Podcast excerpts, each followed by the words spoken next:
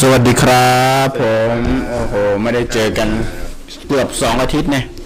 นะใช่ไหมพี่ใช่ครับอ๋อสวัสดีครับผมยินดีต้อนรับเข้าสู่รายการ เรื่องเล่าผ่านเงาหัวนะครับ เราก็มาพบมาเจอกันทุกค่ำคืนอ่าหนึ่งวันหนึ่งคืนของอาทิตย์นะครับอ่าย้ายวันย้ายคืนแล้วย้ายวันย้ายคืนมาแล้วนะครับ ปกติเราจะจัดกันที่วันจันทร์เนาะคืนวันจันทร์สามทุ่มครึ่ง ตอนนี้เราย้ายวันจัดมาจัดกันในค่ำคืนสุดสัปดาห์นะครับ ก็คือวันศุกร์สามทุ่มครึ่งเช่นเคยนะครับ เปิดหัวด้วยเรื่องเล่าจากเงาหัวแม็กนะครับ แล้วก็เรื่องวันนี้อยู่กับผมเงาหัวกรีและเงาหัวพี่ทอยครับผมสวัสดีครับทุกท่านนะครับ เราอยู่กันในคอนเซปต์อะไรวันนี้ วันนี้เกี่ยวกับเรื่องของความรัก ที่กลายเป็นความหลอนเยอะยี่เนาะแค่พูดถึงเรื่องความรัก วันนี้ก็มีผู้ชมเข้ามาต้อนรับเราอย่างล้นหลามนะครับครับอืมดังนั้นเราจะเล่าความรักให้หลอน วันนี้พี่ทอยมีเรื่องเล่าเยอะแยะมากมายแล้วก็เออเออเดี๋ยวเดี๋ยวเออเรื่องเล่านะมีไม่ได้เยอะแยะมากมายขนาดนั้นแต่ยาวก็นะเยอะแยะมากมายหลายตัวไม่ยาวอักษร ได้ครับได้เยอะแยะมากมายหลายคำครับผมที่อยู่ในเรื่องเล่าเรื่องเดียว โอเคครับ โอเค ยินดีต้อนรับเอ่อพี่ๆน้องๆที่อยู่ในไลฟ์วันนี้ด้วยนะครับผม ใครเข้ามาชมในช่องทางของอาเรื่องเล่าผ่านเงาหัวในแฟนเพจเงาหัว Head Shadow นะครับ แล้วก็ YouTube นะครับ YouTube Head Shadow นะครับ เข้าไปเสิร์ชหากันได้ที่ Head Shadow YouTube นะครับ อยู่กับผมเงาหัวกรี เงาหัวทอย และเงาหัวแม็กนะครับ เช่นเคยทุกค่ำคืนวันศุกร์นะครับผมครับ วันนี้ก็เนาะวันศุกร์นี้ฝนตกอีกก็กลับบ้านก็ขับรถกันดีๆนะครับผมใครที่ฟังบนมีฟังบนรถไหมอ๋อยังไม่มี อันนี้ก็เออกลับบ้านกับช่องนะอ๋อพี่ แซมนัฐกิจนะครับ เงาหัวแซมนะครับ เข้ามาแซวว่าเรื่องรักแร้ก็หลอนเหมือนกันนะครับอ๋อครับผมร้อนแน่นอนถ้าตอนขนยาวๆยังไม่ได้ถอนนี่อ่าอันนั้นมันร้อนมากอันนั้นน่าจะร้อนนะครับอ๋ออ๋อร้อนคนละร้อนแล้วครับอ่าก็ยินดีต้อนรับสมาชิกใหม่นะครับสำหรับใครก็ตามที่เข้ามาชมเรานะครับ ต้องบอกไว้ก่อนว่ารายการนี้เป็นรายการผีที่อาจจะเจือปนไปด้วยประวัติศาสตร์ ครับผมความรู้แล้วก็ความหลอนปนปนๆเปๆกันไปนะครับอืมอ่าก็ใครที่เข้ามาดูแล้วก็ทักทายกันเข้ามาในแฟนเพจของเราได้เลยนะครับ แล้วก็เดี๋ยวเราจะมีกิจกรรมแจกของรางวงของรางวัลนะครับ แล้วก็อีกอย่างหนึ่งก็คือ ใครที่มาชมเราเกิน 2 ครั้ง 3 ครั้งเนี่ย ถือว่าเป็นแฟนคลับเนาะจะมียศถาบรรดาศักดิ์อวยให้นะครับเออ โดยที่ยศนั้นก็คือยศเงาหัวนั่นเองนะครับ ตอนนี้เอ่อพี่แซมนะครับนัฐกิจพี่นัทน้องมิ้นท์นภัทรนะครับ ก็ได้เงาหัวไปแล้ว ได้ยศไปแล้วไปเรียบร้อยแล้วครับครับผมก็ขึ้นชื่อว่าเงาหัวแซม เงาหัวนัด เงาหัวมิ้นท์ไปเรียบร้อยแล้วนะครับผมแล้วก็พี่สมมาตรก็ได้เงาหัวไปเรียบร้อยแล้วนะเออพี่สมมาตร คุณออนนะคุณออนก็เข้ามาเป็นแฟนคลับของเราเข้ามาทุกครั้งเลยทีเดียวครับอืมก็ได้อวยยศไปเรียบร้อยครับผมเออเนี่ยพอพูดถึงคุณแซมก็สำหรับอ่าแฟนๆนะครับ ที่เข้ามาฟังรายการเรา คือตอนนี้เราที่ติดค้างที่รายการติดค้างของรางวัลเอาไว้นะครับครับผมตอนนี้เราทยอยส่งให้เรียบร้อยแล้วนะครับ ผม มีท่านใดได้หรือยังไม่ได้เนี่ย ก็ก็บอกมาคือบอกให้เรารู้หน่อย นะครับครับหรือว่าถ้ายังไม่ได้เลยเราจะได้เราจะได้รีบจัดการตามให้นะครับอ๋อโดยเอ่ออย่างแต่ว่าติดเอาไว้ของคุณสมมาตรไว้ก่อน คุณสมมาตรได้เลยนะครับเอาคุณสมมาตรน่าจะได้หลวงพ่อทองนะครับ ผมเออของรางวัลของเรานะครับ เดี๋ยวเราจะจัดส่งให้นะครับ ตอนนี้น่าจะเหลือตกหล่นอยู่ครับคนผมสองคนเท่านั้นเองครับอืมใครที่ได้แล้วก็รบกวนเข้ามาคอมเมนต์ ของกันหน่อยนะครับ บอกว่าเป็นยังไงบ้างของที่ได้ครับนะครับได้หรือยังได้ได้หรือครยับงไหมลองทานแล้วอร่อยไหมนะขอครับบคุณมากครับพี่เงาหัวแซมบอกว่าได้ครบแล้วครับขอบคุณครับเอ้ยพี่เงาหัวแซมเอ่อคอมเมนต์มาด้วยนะครับพอพี่เงาหัวแซมบอกว่ามีเรื่องราวที่เกี่ยวกับความรักที่ผมจำชื่อไม่ได้ ก็คือเป็นเรื่องราวของเออที่ต้องกั้นลมหายใจเวลาข้ามสะพานแล้วจะสมหวังในเรื่องความรัก พี่ทอยเคยได้ยินไหมอ๋อเคยเคยได้ยินครับ เคยได้ยินอันนั้น แต่ว่าน่าจะเป็นสะพานอะไรอย่างเงี้เอยอครับ ผมแต่มันก็ก็นั่นเป็นเรื่องของความรักแบบอยากให้สมหวังในความรักมากกว่าอ่าแต่คอนเซปต์ของเราในวันนี้คือรักมากไปเลยกลายเป็นหลอนอะไรอย่างเงี้ยนะหรือว่ารักอะไรก็ได้ที่มันหลอนครับผอาจมจะเป็นโศกนาฏกรรมก็ได้ครับซึ่งผมก็เอามาฝาก แล้วก็พี่ทอยก็มีเอามาฝากเช่นกันนะครับอ่า คุณเงาหัวมิ้นท์นภัทรนะครับ ก็บอกว่าได้รับของเรียบร้อยแล้วเนาะโอ้ดีครับผมอืมอ่าสำหรับวันนี้เนื่องจากเราเพิ่งจัดวันศุกร์เป็นครั้งแรกนะครับ ก็มีสมาชิกใหม่ที่มีโอกาสเข้ามาดูเราเป็นครั้งแรกเนี่ยเราต้องบอกไว้ก่อนว่ารายการของเราเนี่ยเป็นรายการที่เราแบ่งปันเรื่องของความน่ากลัวความหลอนความอะไรแบบนี้ความนะฮะรู้อืมแต่เราก็สอดแทรกความรู้ด้วย เราไม่ได้ต้องการให้แบบว่า คิดว่าแบบงมงายเป็นรายการเรางมงายหรืออะไรแบบนี้นะครับเราก็แต่จะเราพยาคือยามงมหอยครับเราเป็นรายการไม่ใช่งมหอย ก็คือเราไม่ได้เน้นงมงายอืมแต่เราเน้นบันเทิง ครับแล้วนี้บันเทิงนะครับ เราก็จะพยายามหาเก็บความรู้เกี่ยวกับเรื่องของที่อะไรก็ตามที่น่ากลัวเนี่ยที่ยังมาสงสัยอดแทรกอ่าอืมครับผมซึ่งเรื่องลึกลับเรื่องหลอนๆเนี่ยบางอย่างก็พิสูจน์ด้วยวิทยาศาสตร์ได้ แต่บางอย่างครับผมก็พิสูจน์ไม่ได้นะครับครับผมก็อันนี้ก็ ขอให้เป็นเป็นสุดแท้แต่ใช่วิจารณญาณบางอย่างขก็พิสูจน์ด้วยการท้าอ่ใช่ครับผมเพราะว่ามันคือท้าพิสูจน์อะครับโอเค ตอนนี้นะครับผมรบกวนนะคงารับนเสียงเป็นไงบ้างครัอ่าช่วยเทสสัญญาณเสียงนิดนึงนะครับ เทสสัญญาณเสียงกันนิดนึง เสียงดีไหมครับ ได้ยินเสียงไหมภาพชัดไหมนะครับ เสียงชัดไหมแล้วก็อ่าพี่ๆน้องๆที่เข้ามาใหม่นะครับ ที่ไม่เคยที่จะเข้ามาฟัง รายการเงาหัวเลยเนี่ยนะครับ เข้ามาทักทายกันหน่อยนะครับ ทักทายกันสวัสดีกันก็ได้นะครับก็ถือว่าเราก็ยังถือว่าเป็นรายการน้องใหม่ที่เพิ่งจัดได้ไม่นานอันนี้เข้า EP ที่เท่าไหร่แล้วครับวันนี้สิบสองา12เราจัดแค่12ครั้งนะครับนะคครัรับบผมอืมใครที่เคยมีประสบการณ์ความรักหลอนๆวันนี้ก็ลองมาแชร์กันได้นะครับครับเล่าสู่กันฟังได้ก็แอดไลน์มาที่ Good Brother Studio ฮะที่ขึ้นทางหน้าจอเลยนะครับ ครับอ่าหรือว่าใครที่ไม่ไม่ได้ดูฟังแต่เสียงเนาะก็แอดมาที่ G W O D B R O T H E R S T U D I O นะ ยาวหน่อย อร่อยแน่อืมไม่ใช่อ่าครับผมก็ขอ สวัสดีอีกรอบหนึ่งแล้วกันเนาะครับผมวันนี้เรามากันในคอนเซปต์ที่ชื่อว่า ความรักอืมหลอนๆเนาะใครมีเรื่องราวเกี่ยวกับความรัก หลอนๆก็เอามาแชร์กัน วันนี้มีของรางวัลเราเอ่อเราก็มีเกมมาเล่นเหมือนเดิมนะมีเกมมาเล่นเหมือนเดิมอืมเออมีเกมมาเล่นเหมือนเดิมแต่ของรางวัลเดี๋ยวเราอุบไว้ก่อนนะคครัรับบอ่าวันนี้วันนี้ใครเป็นสปอนเซอร์ของเราครับคุณแม็กวันนี้นะฮะมีผู้สนับสนุนรายการนะครับครับมีผู้สนับสนุนรายการ ก็คือเอ่อจากแบรนด์กาข้าวพริกนะครับ ก็เป็นพริกทอดกรอบนะฮะอืมใครเคยลองบ้างพริกครับทอดกรอบ เอาจริง ๆ ผมก็มันก็เป็นความใหม่สำหรับผมเหมือนกันนะ แต่อยากให้ทุกท่านได้ลองนะครับ ผมก็ขอบคุณสำหรับแบรนด์กาข้าวพริกด้วยแล้วกันนะฮะ ใครที่สนใจสำหรับพริกทอดกรอบเนี่ย มี 3 รสชาติเลยนะครับ ไม่ว่าจะเป็นชีสต้มยำ และก็รสดั้งเดิมนะฮะ เข้าไปดูได้เลยพิมพ์ภาษาไทยได้เลยครับพริกทอดกรอบนะฮะ เราได้เปิดสปอตไปเมื่อต้นเมื่อเมื่อเมื่อต้นรายการแล้วต้นรายการไปอืมแล้วด้วยนะฮะเดี๋ยวเราก็จะขึ้นให้ ทีนึงนะฮะในในระหว่างการพูดคุยกันนะครับครับผมใครที่อยากจะลองสแน็ครูปแบบผมว่าเป็นรูปแบบใหม่อะอาจจะมีมาสักพักแล้วแหละแต่สำหรับผมคือรูปแบบใหม่ เป็นพริกทอดกรอบเขาว่ามันไม่เผ็ดนะอืมมัน ไม่เผ็ดใครจะไปรู้ว่าเอาของในครัวมาทอดกรอบเป็นขนมเป็นสแน็คได้แล้วต่อไปคงจะมีเขียงมีคิกนั่นสิมีครับเขียงมีมีดกลัวทดอยู่เหมือนกันรบนะครับเนี่ยก็ตะเอาเกียบของทอดกรอบอะไรอย่างนี้เอาของในครัวมาครับผมไม่ว่าจะเป็นยังไงก็ช่างก็โอขเคอบคุณสำหรับการครับร่วมสนับสนุนเราในค่ำคืนนี้ครับ ครับ อ่าก็คุณ บัตทอมบลูนะครับ บอกว่าภาพคมชัดอยู่กันสิฮะอยู่กันสี่คนเลยทีเดียวผมนะอ๋อคลืรับมผมลืมแนะนำพี่เหลือม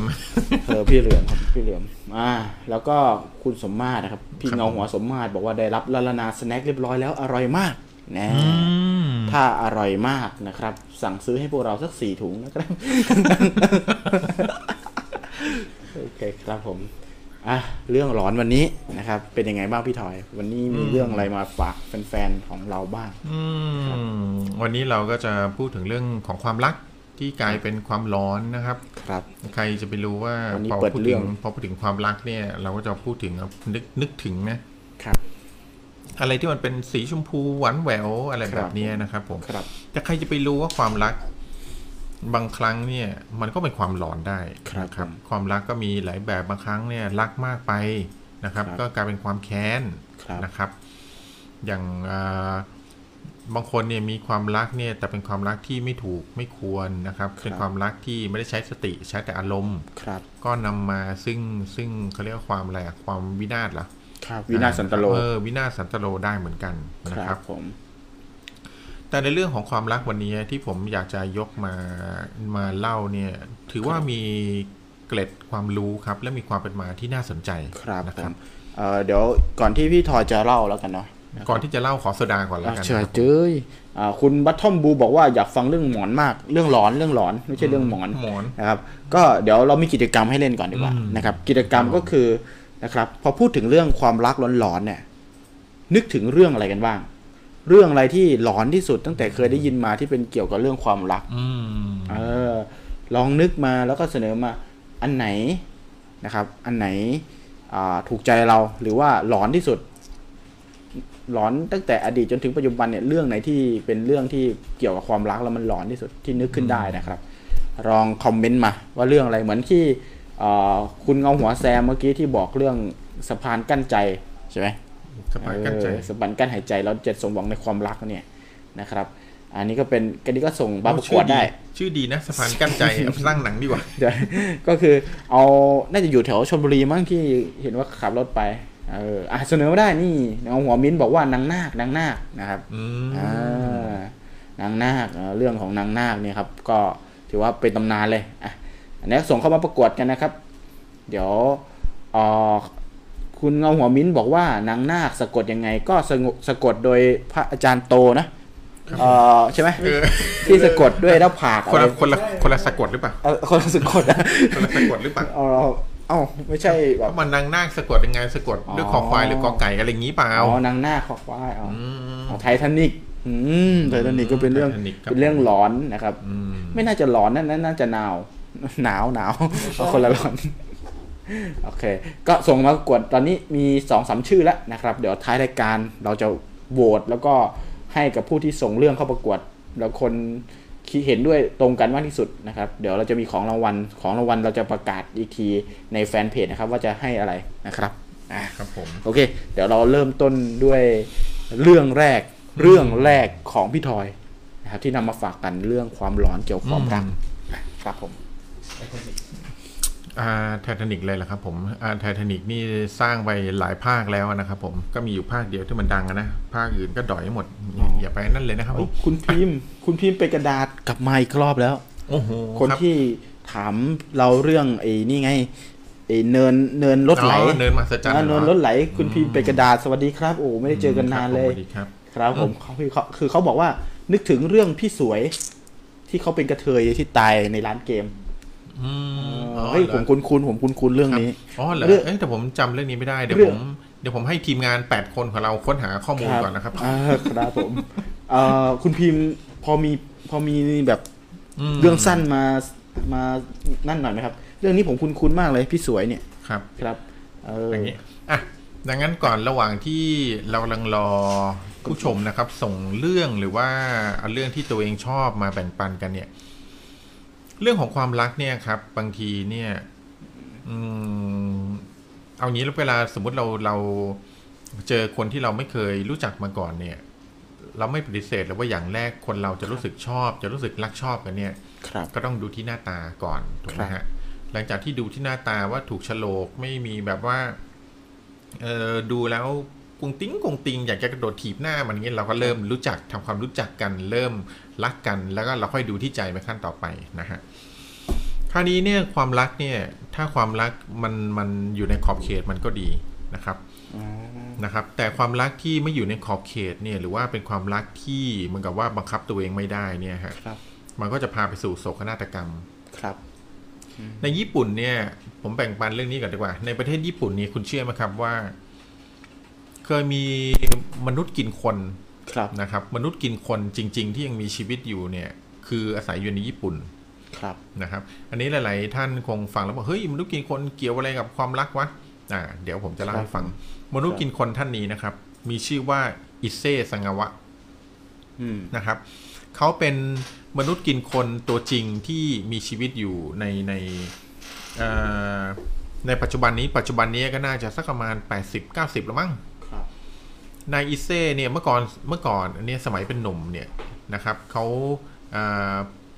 เอ่อมันจะเป็นคนตัวเล็กแล้วเขาก็เขาได้ไปเรียนต่างประเทศนะครับ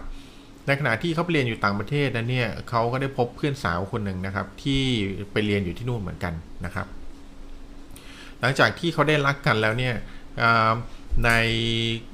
ในอิเซ่เนี่ยก็ได้รักกับผู้หญิงชาวต่างชาติที่เรียนอยู่ในสถาบันเดียวกันนะครับ มันก็ดูเหมือนเป็นความรักปกติของชายหนุ่มหญิงสาวต่างชาติที่รักกันนั่นแหละ แต่ความรักของนายอิเซ่เนี่ยมัน มันพิสดารกว่าของคนทั่วไป มีอยู่วันหนึ่งนะครับเขาก็ได้ชวนแฟนไปที่บ้านนะครับ แล้วเขารู้สึกว่าเขารักผู้หญิงคนนี้เหลือเกินเขารู้สึกนะครับที่ว่าเขารักถึงขนาดที่ว่าเขาอยากจะกินผู้หญิงคนนี้ลงไปเลยฮะเขารักถึงขนาดที่เขารู้สึกว่า เออฉันรักเธอมากนะฉันอยากจะลองเหลือเกินว่าเนื้อของเธอเนี่ยมันอร่อยแค่ไหน อือืมนะครับ หลังจากนั้นนายอิเซ่ก็คือ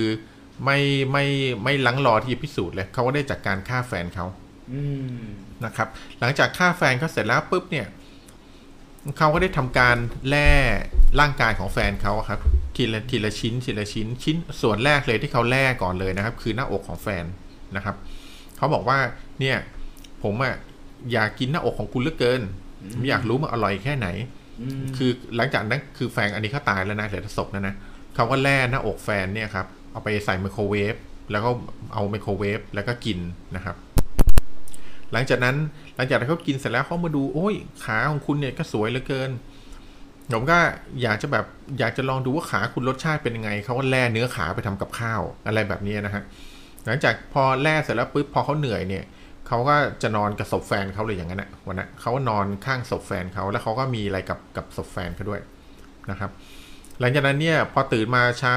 คือเช้าบนรุ่งขึ้นเนี่ยเขาก็แล่เนื้อศพแฟนไปกินกินกินกินกินอย่างเงี้ยไปเรื่อยๆนะครับจนสุดท้ายเนี่ยเขาโดนตำรวจจับได้นะครับ แล้วโดนตำรวจจับออพอตำรวจไปเปิดตู้เย็นเนี่ยก็ต้องตกใจมากที่ที่พบว่าเขาเนี่ยได้หั่นชิ้นส่วนแฟนเป็นชิ้นชิ้นชิ้นชิ้นเนี่ยนะครับ แล้วก็ยัดเอาไว้เต็มตู้เย็นมีหัวแฟนเขาด้วยนะครับ แต่คือหลังจากนั้นเนี่ยเขาก็ถูกดำเนินคดีตามกฎหมายแล้วก็ถูกขัง แต่เรื่องที่มันไม่น่าเชื่อก็คือหลังจากที่เขาถูกขังและพ้นโทษแล้วปล่อยตัวออกมาแล้วเนี่ยครับ แล้วเขาก็ได้เดินทางกลับญี่ปุ่น เชื่อไหมว่าคุณอิเซ่เนี่ยกลายเป็นดาราเลยนะอืมอืมก็กลับถึงญี่ปุ่นเนี่ย มีคนแบบแบบมาได้สัมภาษณ์เขาเฮ้ยทำไมคุณกินคนคุณรู้สึกว่ายังไงใครเป็นดาราดังใหญ่โตที่แบบรถตะกามันเพี้ยนเลย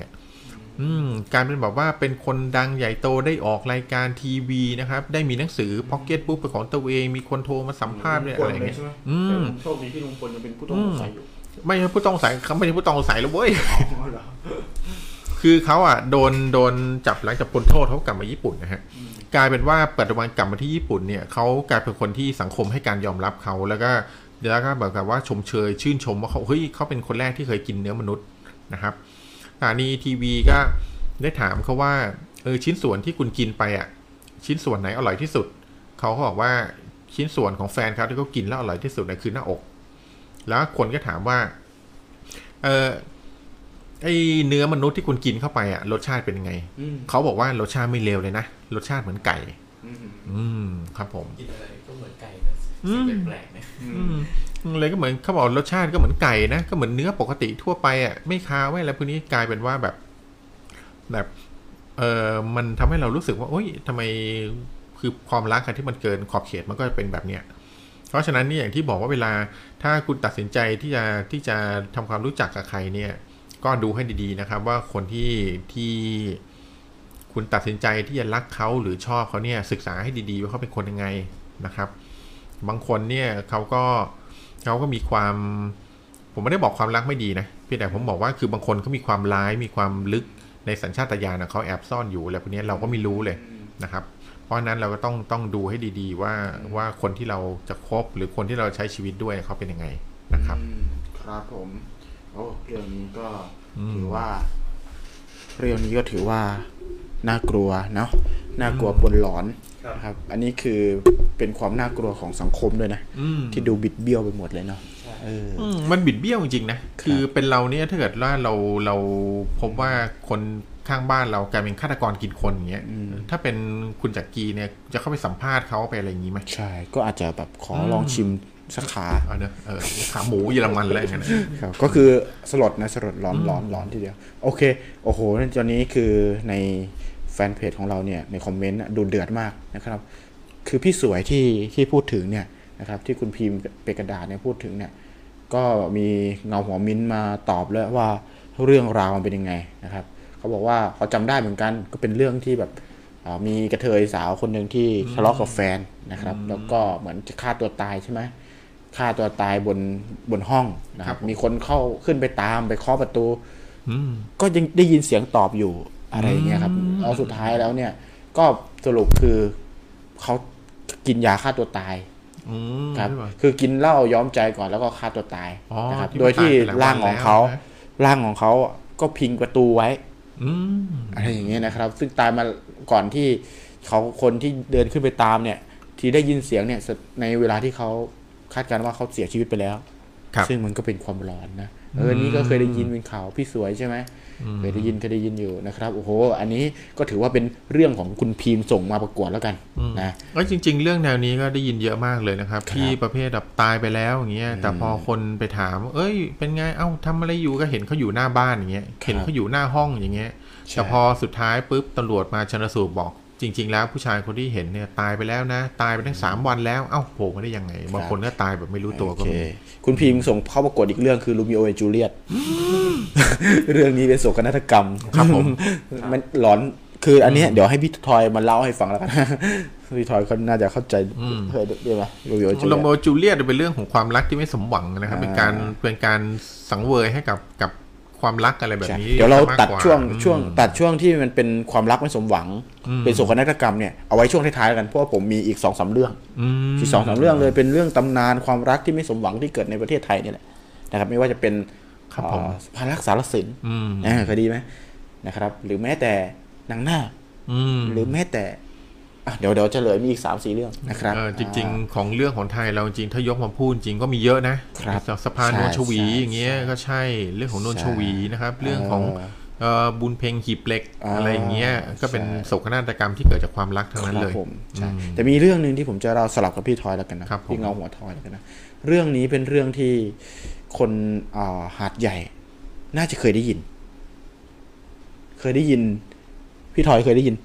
เอ้าผมไม่เคยได้ยินครับ ผมอยู่กรุงเทพไม่ใช่ไม่ใช่ พี่เกิดมาพี่หูหนวกไงไม่เคยได้ยินเลยโออะเคเมื่อกี้พูดว่าอะไรนะ ไม่ได้ยินครับเมื่อกี้ ร้อนเนี่ยร้อนอืมอ๋อ ก็ ไอเขาเรียกว่าตำรูปยิ้มหาดใหญ่เคยไดีไหมน่าเคยครับผม ใครเคยได้ยิน รูปยิ้มหาดใหญ่บ้างอืมอ่าคนที่อยู่หาดใหญ่เคย น่าจะเคยได้ยิน เพราะว่าเขาบอกว่าเป็นเรื่องเรื่องที่คนที่เป็นชาวบ้าน ชาวหาดใหญ่เนี่ยที่มีอายุ 40ถึง50 ปีขึ้นไปเนี่ยคือจะคุ้นตากับเรื่องนี้มาก แล้วก็คุ้นกับรูปรูปนี้มาก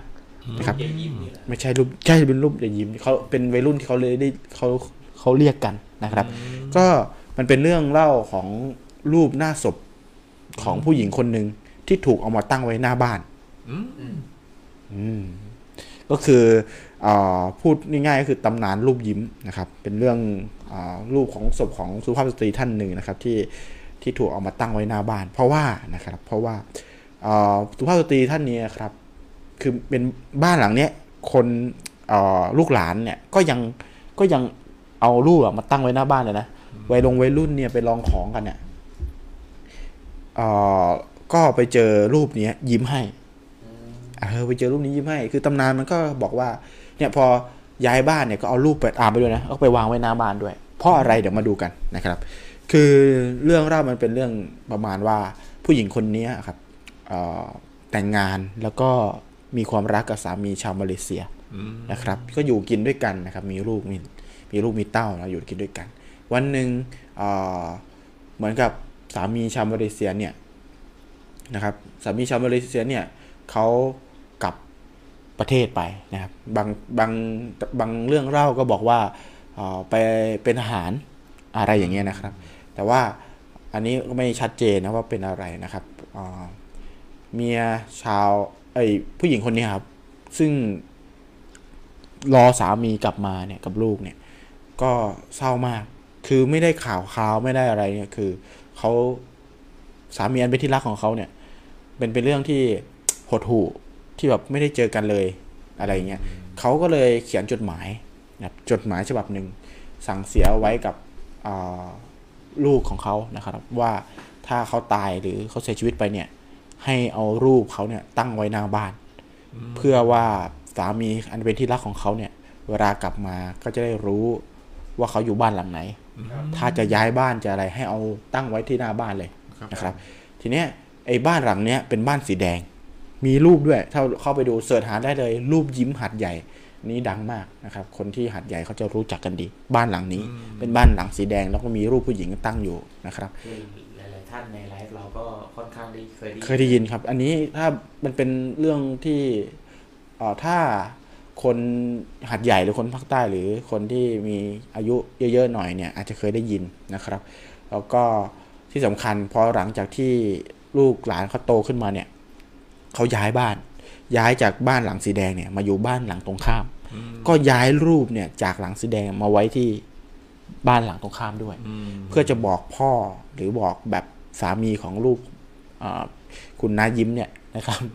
ว่าตอนเนี้ยบ้านประหลังย้ายมาแล้วเขาย้ายมาแล้วนะถ้าจะมาก็คือมาที่นี่อะไรแบบนี้นะครับ ซึ่งก็เป็นเรื่องที่อะนะนี่คือเป็นเรื่องความรักที่หลอนแม่คือไม่ได้เอ่อ ถ้าจะเล่าเป็นเรื่องผีก็คือ มันมีวัยรุ่นกลุ่มหนึ่งนะครับ ที่ไปลองของเรียกได้ว่าอ่ารูปยิ้มเนี่ยก็ถูกลองของกับเด็กวัยรุ่นอะเยอะมากที่หัดใหญ่นะครับ แล้วก็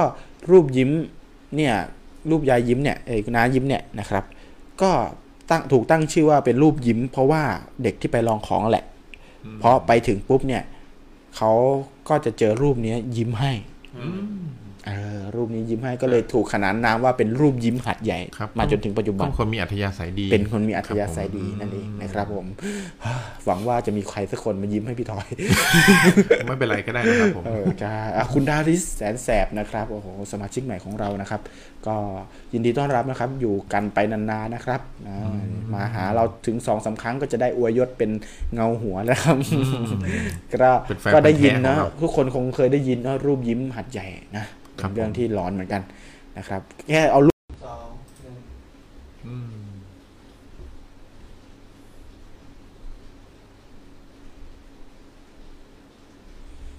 มาอย่างโอเคโอเคเฮ้ยเดี๋ยวรอสักครู่นะ รอคนดูสักครู่ โอ้โห โอ้ เสียใจรูปยิ้มของเราโคตรร้อนเลยตอนนี้ โคตรเฮี้ยนอะ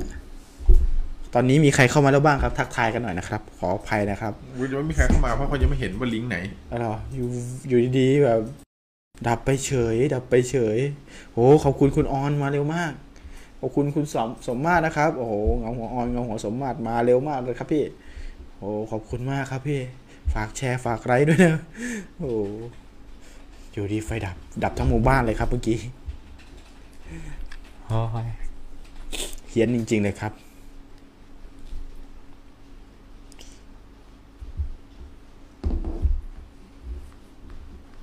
ขอขอรอแป๊บนึงนะครับ เช็คเสียงเช็คอะไรผมนิดนึงนะครับ ได้ยินเสียงดังฟังชัดไหมกลับมากันแล้วใช่ไหมครับ ผม ขออภัยในความไม่สะดวกนะครับพอดีวันนี้แถวสตูดิโอของเราฝนตกหนักมากเลยครับผม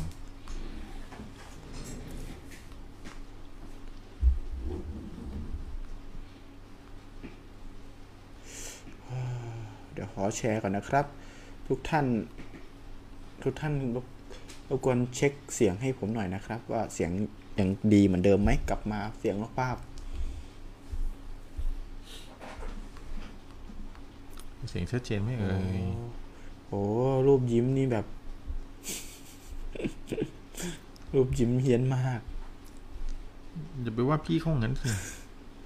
ขอแชร์อีกรอบนะครับ ขอแชร์อีกรอบนะ โอ้โห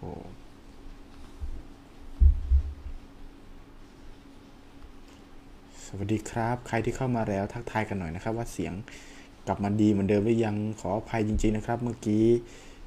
ไฟดับนะครับทับทั้งหมู่บ้านนะครับผมเออ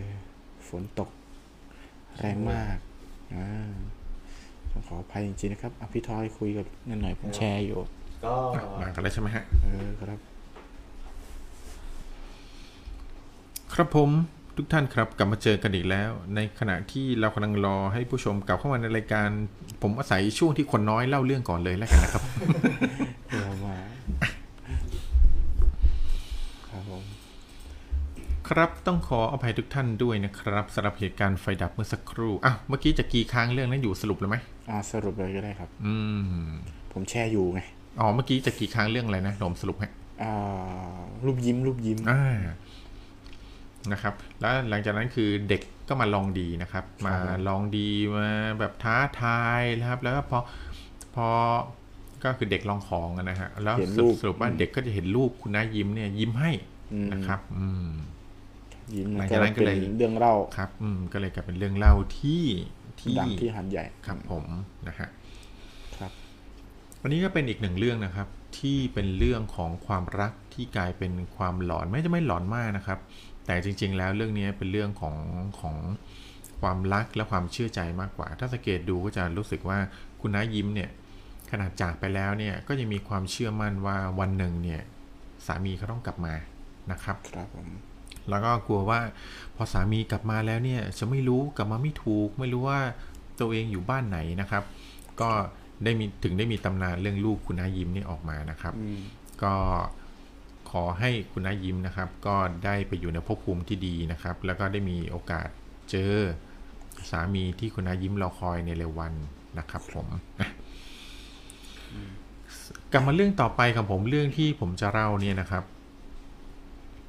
เอายังเล่าดีไหมหรือว่ารอรอสักคเล่ารู่เลยก็ได้เพราะว่ามีสิบท่านแล้วเนาะที่เข้ามาครับผมแล้วก็ก่อนก่อนอื่นก่อนที่พี่จะเล่าก็ทวนกติกากิจกรรมเราก่อนแล้วกันอืมฝากพี่ทอยทวนให้หน่อยครับผม กิจกรรมของเรานะครับ วันนี้เนี่ยเดี๋ยวเราก็ให้ท่านผู้ฟังนะครับที่มีประสบการณ์ในเรื่องของความรักนะครับ ความรักความหลอน หรือว่าหรือว่าเรื่องที่เคยได้ยินมาอ่าดัง ๆ อย่างเนี้ยโดนส่งมาแล้วเนี่ย ส่งมานางนาคใช่ไหมคุณครับมิ้นผมท์นภัทรเดี๋ยวเราจะไปรวมกับคลิปเก่าด้วยนะอืมเออมีครับผมพี่สวยของอืมคุณพีมเป็นกระดาษนะอันนี้คลิปที่ท่านได้เห็นอยู่เนี่ยเป็นคลิป part สองที่ต่อจาก part หนึ่งเมื่อกี้ที่ไฟดับอะนะครับ ครับเราก็ให้คนให้ท่านผู้ฟังที่มีเรื่องเล่านะครับ ที่เป็นเรื่องเล่าของเรื่องของความรักที่กลายเป็นเรื่อง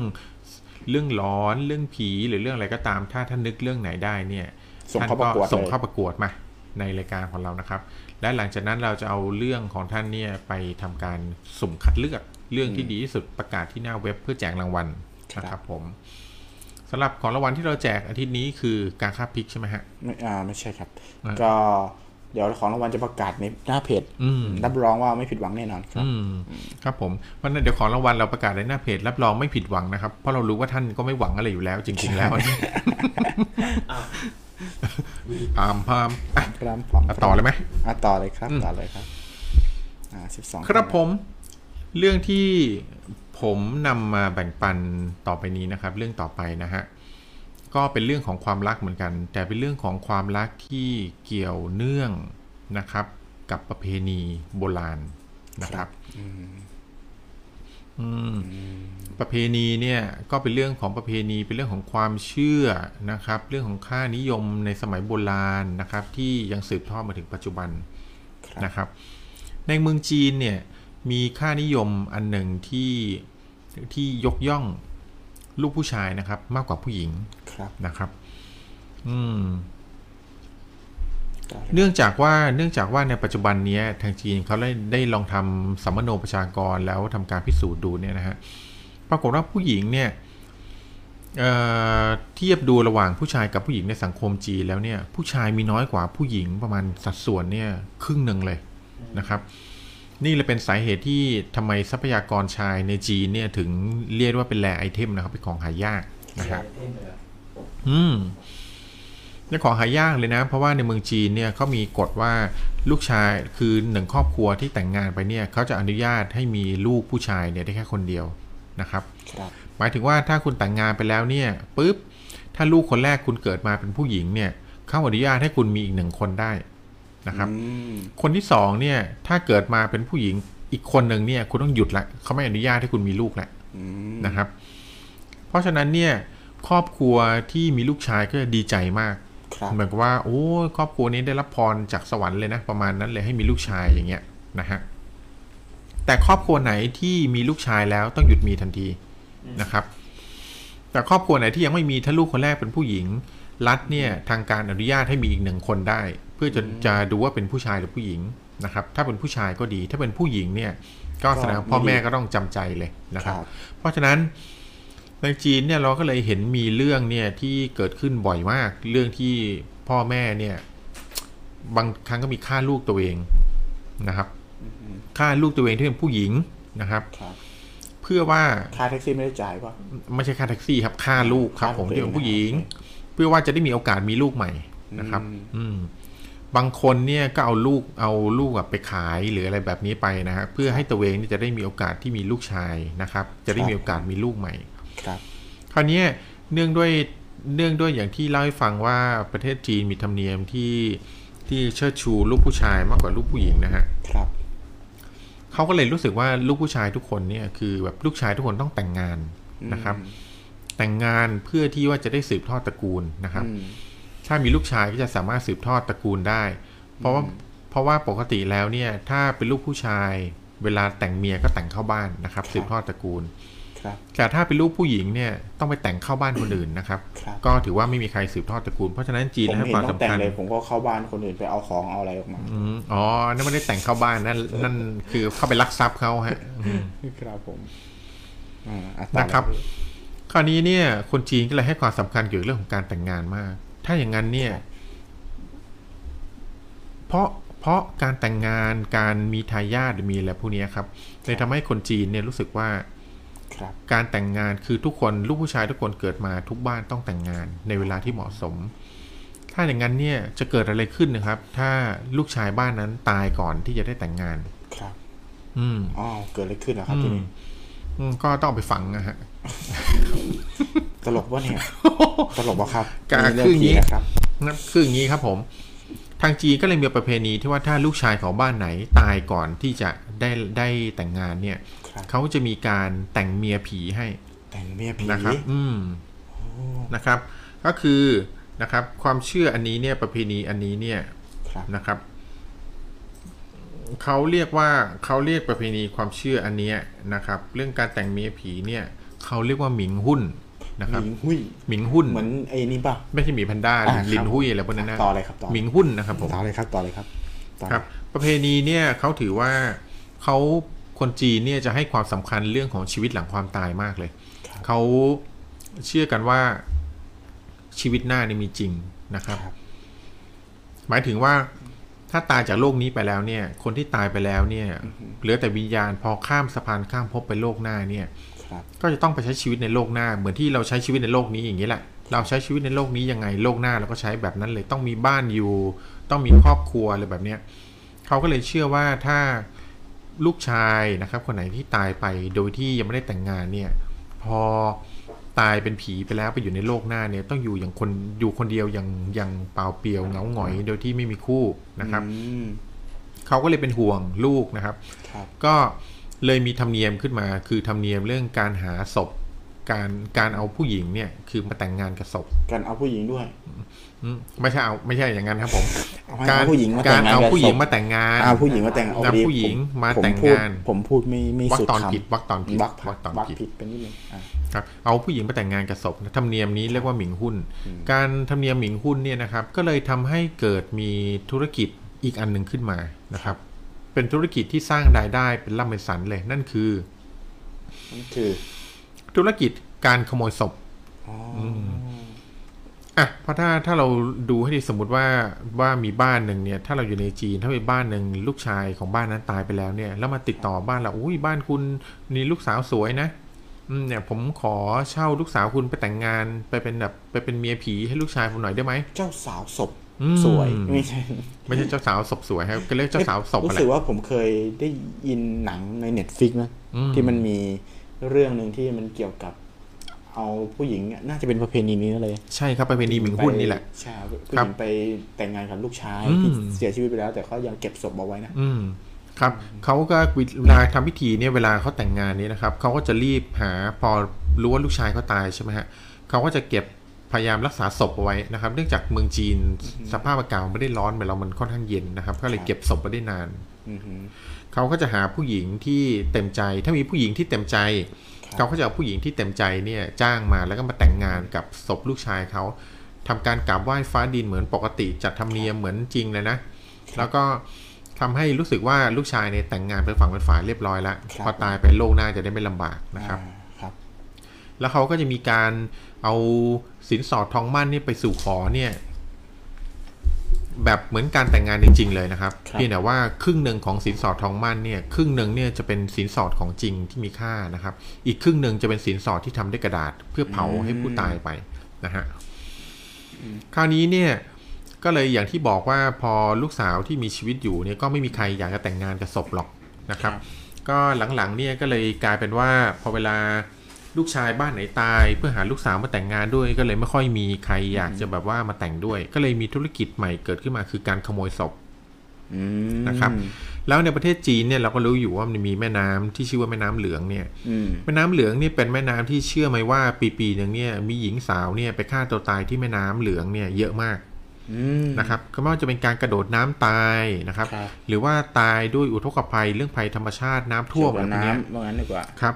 คือพูดง่ายๆว่าคือแบบกู้ศพขึ้นมาได้เนี่ยแทบทุกวันเลยศพผู้หญิงเนี่ยอืมนะครับพอแล้วกว่าจะกู้ได้ศพก็จะเน่าเปื่อยแล้ว เพราะฉะนั้นเนี่ยก็จะมีคนกลุ่มหนึ่งที่คิดหาเงินเนี่ยจากจากกิจกรรมตรงเนี้ยจากเรื่องเนี้ยอือหือเขาก็จะรอไปรออยู่ริมฝั่งแม่น้ำเลยนะครับ เพื่อรอครับดูว่า วันเนี้ยกู้ศพที่กู้ขึ้นมาจากแม่น้ำเนี่ยเป็นผู้หญิงผู้ชายนะครับ ถ้าสมมติว่าศพที่กู้ขึ้นมาเป็นผู้หญิง แม้ว่าจะเละขนาดไหนก็ตามเนี่ยเขาก็จะเข้าไปเจรจากับกับคือเจ้าของญาติอะของศพเลย บอกว่าอืมคุณขายไหม ขายลูกสาวคุณไหมเพื่อไปแต่งงานอืมเป็นเจ้าสาวศพ โดยที่เราจะซื้อศพคุณอะเพื่อไปศพลูกสาวคุณอะเพื่อไปทำพิธี คราวเนี้ยเนื่องจากจากคนจีนเนี่ยก็ตามชนบทก็เป็นเป็นชีวิตที่ลำบากใช่ไหมฮะอืมเขาก็รู้สึกว่าอะการขายศพลูกสาวไปให้แต่งงานเป็นเป็นเมียผีเนี่ย ก็ยังดีกว่าตายเปล่าๆแล้วไม่ได้อะไรอืม นะครับแล้วเชื่อไหมว่าแต่ละศพน่ะราคาไม่ได้ถูกๆนะฮะ โอ้โห อืม ซื้อศพที่ซื้อศพผู้หญิงที่เสียชีวิตแล้วเพื่อไปแต่งงานกับลูกชายตัวเองที่เสียชีวิตไปไปจัดงานเนี่ยครับเชื่อไหมว่าศพหนึ่งในอย่างต่ำๆเนี่ย คุณต้องมีหมื่นหยวนนะฮะถึงซื้อได้ อันนี้แบบยากจนสุดนะหนึ่งหมื่นหยวนเนี่ยเราอาจจะคิดว่ามันน้อยนะครับ แต่หนึ่งหยวนคือห้าบาทนะฮะอืมหนึ่งหมื่นหยวนเนี่ยก็คือห้าหมื่นเข้าไปแล้วนะ แล้วถ้าผู้หญิงที่หมายถึงว่าศพผู้หญิงถ้าสภาพดีหน้าตาดีหน่อยราคาก็จะแพงขึ้นเรื่อยๆ จนเป็นถึงกับหลักล้านบาทเนี่ยก็มีนะฮะอืมอืมเพราะฉะนั้นเนี่ยคือธรรมเนียมเนี้ยไม่ใช่แค่บ้านคนรวยที่ทำนะครับ แม้แต่บ้านคนจนเนี่ยบ้านคนจนๆที่ไม่มีตังค์เนี่ยที่ไม่มีเงินเนี่ยก็ก็ยังยึดประเพณีนี้อยู่เหมือนกัน บางครอบครัวเนี่ยถึงขั้นที่ว่าเอาเงินเก็บนะฮะ คือเก็บตังค์ถึงเอาเงินเก็บที่เก็บมา4ี่หปี จากการทำทำสวนทำอะไรพวกนี้เก็บเงินเอาไว้เนี่ย ครับผมพอลูกชายตายก็เอาเงินก้อนนี้ไปเพื่อไปหาศพผู้หญิงมาแต่งงานให้ลูกชายนะฮะครับเพื่อกลัวว่าลูกชายที่ตายเนี่ย จะเหงาเมื่ออยู่ในปรภพอืม อืมนะครับ อืม อันเนี้ยก็ถือว่าถือว่ามันเป็นประเพณีโบราณ แล้วไม่ใช่ว่าปัจจุบันนี้ไม่ทำนะครับ คือประเพณีเนี้ยในปัจจุบันนี้ก็ยังทำอยู่นะครับครับผมทั้งที่ในอดีตเนี่ยทางการเนี่ยก็ได้ประกาศไว้แล้วว่า ต่อไปนี้เนี่ยไม่อนุญาตให้มีการจัดพิธีแต่งงานศพเด็ดขาด เพราะเนื่องจากว่ามีศพที่โดนขโมยอืมนะครับ อย่างเช่น ถ้าสมมติว่าว่าคุณเอาศพลูกสาวคุณไปฝังไว้ในสุสานแต่ลูกสาวคุณหน้าตาดีอะฮะครับ อืม คือลูกสาวคุณหน้าตาดีนะ คุณเอาศพลูกสาวไปฝังไว้ในสุสานใช่ไหมฮะครับไอ้พวกที่ลักลอบขุดศพมาก็จะอ๋อศพลูกสาวบ้านนี้หน้าตาดีครับเขาก็จะไปสืบดูเลยลูกชายบ้านไหนที่ต้องการเจ้าสาวศพเขาก็จะเอาสวยเออเขาจะเอารูปถ่ายเนี่ยไปให้พ่อแม่ของศพผู้ชายดูว่า เอาคนนี้ไหมคนนี้หน้าตาดีนะโอ้สวยนะประหลาดอืมสวยนะ ถ้าอย่างนี้มาอะราคาเท่านี้นะ แล้วเดี๋ยวผมจะไปลักลอบขุดศพมาให้ครับสมมุติว่าทางพ่อแม่ของเจ้าเจ้าบ่าวเนี่ยที่ตายไปแล้วเห็นว่าอุ้ยผู้หญิงคนนี้สวยนะอะ ฉันเอาคนนี้เป็นลูกสะใภ้ผีแล้วกันครับเขาก็จะจ้างพวกนักขุดศพเนี่ยก็จะไปขโมยศพลูกสาวที่สวยอะของอีกบ้านหนึ่งที่ตายไปแล้วเนี่ยขโมยศพขึ้นมาเพื่อแต่งงานกับอีกบ้านหนึ่งโอ้โหดังนั้นเนี่ยพอศพโดนขโมยเนี่ยเขาก็จะไม่รู้เลยว่าศพของลูกสาวตัวเองที่โดนขุดอะไปอยู่บ้านไหนกันแน่ หรือไปอยู่กับใครนะครับ ก็เลยเป็นเรื่องเป็นเรื่องค่อนข้างสร้างความหวาดผวาให้แก่ให้กับเอ่อพ่อแม่ของผู้เสียชีวิตอืมที่เป็นผู้หญิงอะนะฮะครับนะครับ เพราะฉะนั้นเนี่ยวิธีการแต่งงานกับศพก็เลยโดนรัฐบาลประกาศห้ามว่าต่อไปนี้ไม่ให้ทำแต่มันก็ยังมีคนลักลอบทำแบบนี้อยู่นะคก็รับเป็นธุรกิจนะอืมมาเป็นธุรกิจที่หาเงินได้ง่ายนะครับจนถึงปัจจุบันเนี้ยครับพิธีกรรมนี้ก็ยังคงมีอยู่ เพราะว่าเขาทางจีนจะมีธรรมเนียมที่เขาถือว่า ถ้าลูกชายบ้านไหนที่ตายไปโดยที่ไม่ได้แต่งงานเนี่ย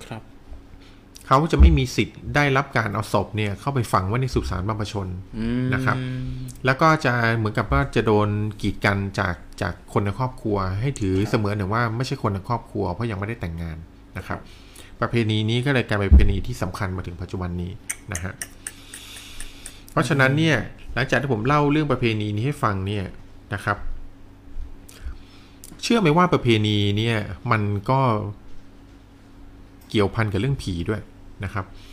เรื่องเล่าเรื่องนี้มีอยู่ว่ามันมีบ้านของมีบ้านของเศรษฐีคนหนึ่งนะครับ เศรษฐีคนเนี้ยนะครับเขามีเขามีลูกสาวนะฮะแล้วลูกสาวคือเนื่องจากบ้านเขารวยเนี่ยเศรษฐีคนนี้มีลูกสาว แล้วลูกสาวของเขาเนี่ยเป็นลูกสาวที่หน้าตาไม่ดีนะครับ หน้าตาไม่ดีแต่รวยนะครับอืมแล้วก็เขาก็มีลูกหนี้ นะครับ มีลูกหนี้อยู่คนหนึ่งครับที่กู้เงินเข้าไปจำนวนเยอะมาก แล้วไม่สามารถนำมาใช้คืนได้ แต่ลูกลูกชายของบ้านนั้นเนี่ยกลายเป็นคนหน้าตาดีนะครับ เป็นคนหน้าตาหล่อนะครับครับทำให้ลูกสาวของเสียเนี่ยเกิดเกิดรักชอบผู้ชายคนนี้นะครับ เสียก็เลยให้คนไปเจรจากับผู้ชายว่า ถ้าคุณมาแต่งงานกับลูกสาวผมนะอืมเราจะยกหนี้ทั้งหมดให้แม่คุณเลย อืมอืม ผู้ชายก็ทั้งทั้งที่ตัวเองก็มีคนรักอยู่แล้วอะแต่พอรู้สึกว่าหนี้ของแม่มันเยอะมาก ใช้ไงชาตินี้คงไม่หมดหรอก